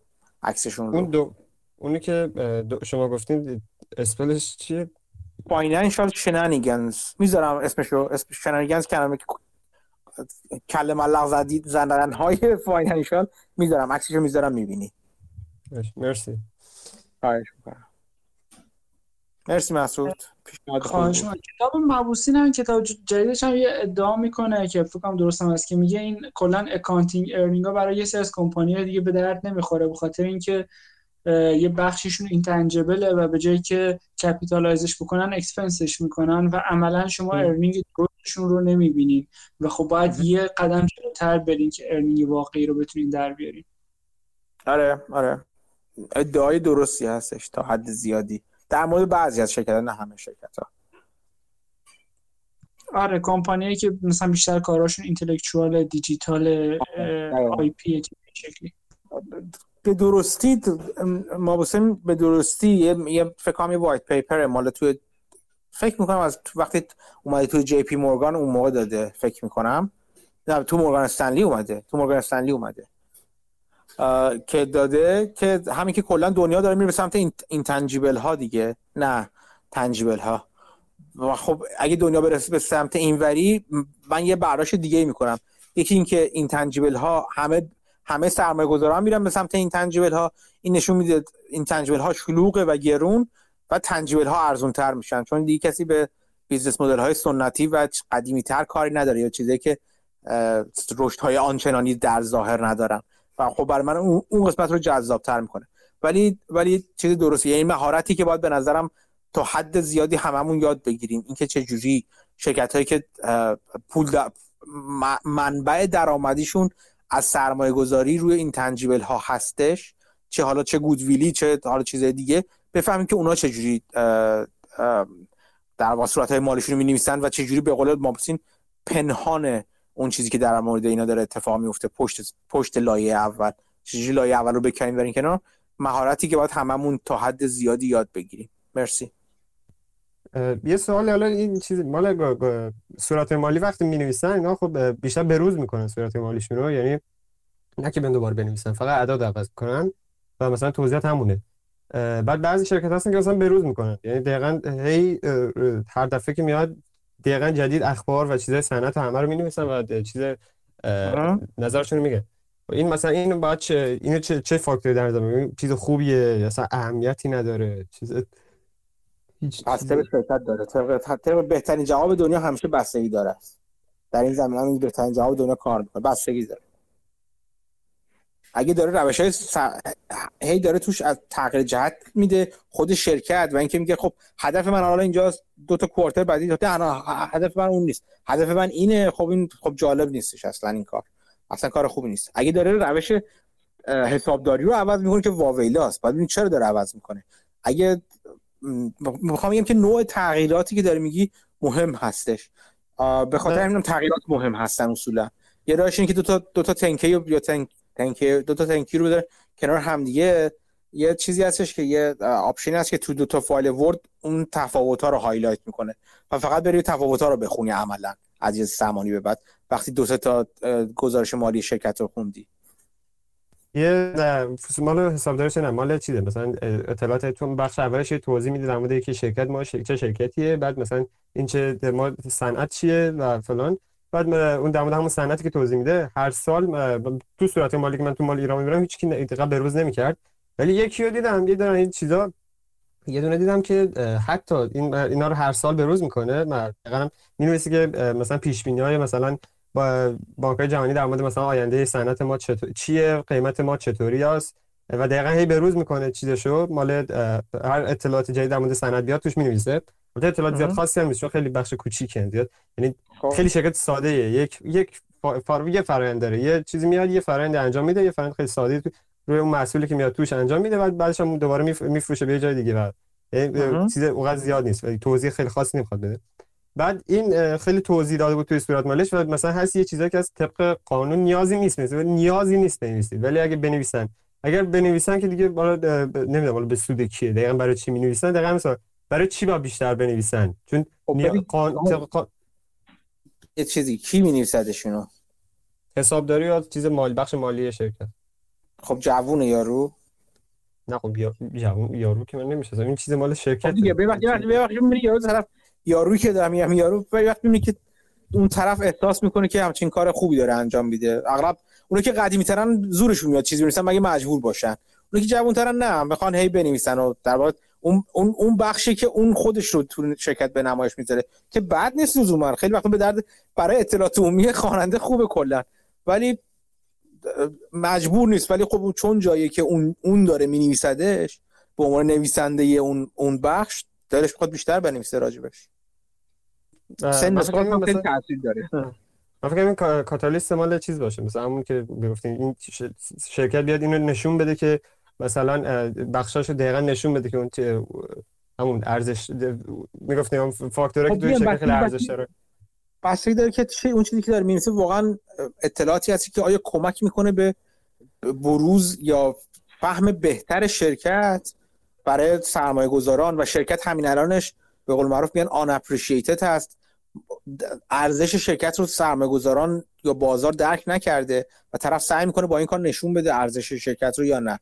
یا کلا یارو یه خبرنامه رو قاطی چیز کرده چون اینجوری ممکنه کرده باشه. یا انگار یه بخش خبرنامه داره که اطلاعات کلی صنعت و اخبار و اینا رو می‌ذاره. چون تو تو خارج از کشور اصولا اینجوری نیست. در مورد شرکت در مورد خود شرکت می‌نویسن. سرسالی که گذشت این اتفاق افتاد این اتفاق افتاد. ما مثلا این acquisition رو داشتیم این کارم کردیم. این ریسک های جدید تو بخش ریسک هم می‌نویسن که آره این ریسک های جدید هم اگر ریسک جدیدی به وجود اومده باشه هم می‌نویسن. ولی دیگه قصه توش تعریف نمی‌کنن دیگه. تو خارج از کشور اینجوری. من گزارش های ایران تا حالا نخوندم ببینم که چه جوری هستن. حالا ببینید اون چیزی که داره می‌ذاره اونجا آیا کمک می‌کنه یا کمک نمی‌کنه؟ چون ضرر که نمی‌زنه حالا. یه چیزی که داره می‌ذاره اونجا. از از اطلاعات سری شرکت هم دیگه در اختیار رقبا اگر نمی‌ذاره خب داره در واقع اطلاعات بیفایده رو داره می‌ذاره یا اطلاعات کم فایده از این نظر که سرمایه گذاران به راحتی تو بازار بهش دسترسی دارن. گذاشتنش اونجا در واقع کار عبس کردنه. به خاطر میگم کیفیت کیفیت کیفیت من نه کیفیت چیزا. از این نظر که فایده مندی اون اطلاعات چیز مهمیه در مورد قضاوت اینکه آیا این کار که می‌کنه کار خوبی است یا نه.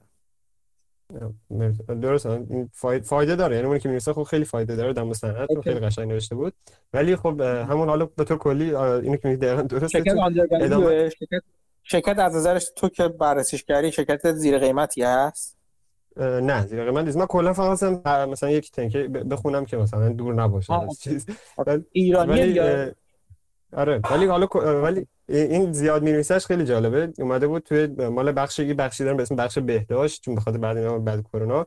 اومده که مثلا شرکت برای چیزای بهداشتی چیکار کرده؟ چون و حتی شماره تعداد ماسکایی که مصرف کرده بودن نوشته بود که مثلا 20 هزار تا ماسک مصرف شده. ما چند جفت بسته دستکش خریدیم و چند لیتر الکل خریدیم. همه اینا رو دقیقا نوشته بودن. حتی سن دقیقا سن مال چیزاش نوشته بود. ببینید به چیز مثلا میگم که مثلا تو این نشون میده که مثلا ببینید که مثلا اگر اگر فرض کنین هزینه ها هزینه های اضافه شده به بخش SG&A باشه منم تو ایران چی ترجمهش می‌کنن sale general administrative باشه. این هزینه‌ای که می‌تونید فکر کنید که خیلی خوب اینا هزینه هایی که non-recurring هستن یا تکرار ناشونده هستن تو مثلا quarter بعدی. فرض کنی که این هزینه شرکت سودش بالاتر میره به همین اندازه که این هزینه‌اش پایینتر میاد توی یک سال آینده مثلا.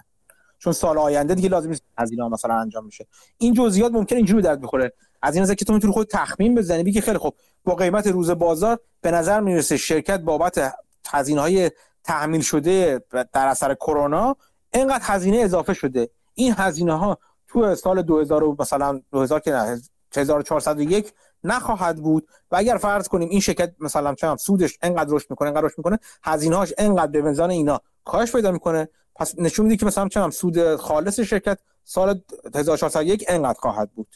می‌دونی چی میگم؟ کمک می‌کنه که تو بتونی ببینی که هزینه چیز آینده چقدر سود خالص سالهای آتی با فرض اینکه این هزینه تکرار نمیشن چقدر خواهد ازش خیلی یاد نیست. کلی اوکی اوکی. ولی اتوش یه چیزی آره. یه چیزی در میاد که تعداد کارکنان ضرب داره تعداد روز کاری می‌کردی از تعداد ماسکا بیشتر می‌شد. یعنی اینا ماسک نمی‌زدن. همین یه دونه معنی بیشتر نمیده خب جالبه دیگه. آیا اطلاعات میشه در بیاد؟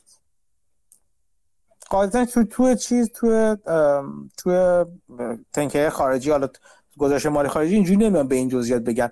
مثلا میگن که کل non-recurring cost for مثلا چند چیز for نه social distancing و فلان و فلان و فلان. انقدر بابت چیزمون ما یعنی اون انقدر هزینهمون رفته بالا که انقدرش non-recurring ه یعنی انقدرش تکرار انتظار داریم که هر سال تکرار نشه مثلا. اینجوری میگن. دیگه وارد اینقدر جزئیات نمیشن تو گزارش مالی خارجی. خیلی خوب ممنون از دوستان عزیز که این هفته هم با ما بودن. امیدوارم که شما هم مثل من از گفتگو لذت برده باشین و چیزایی یاد گرفته باشید.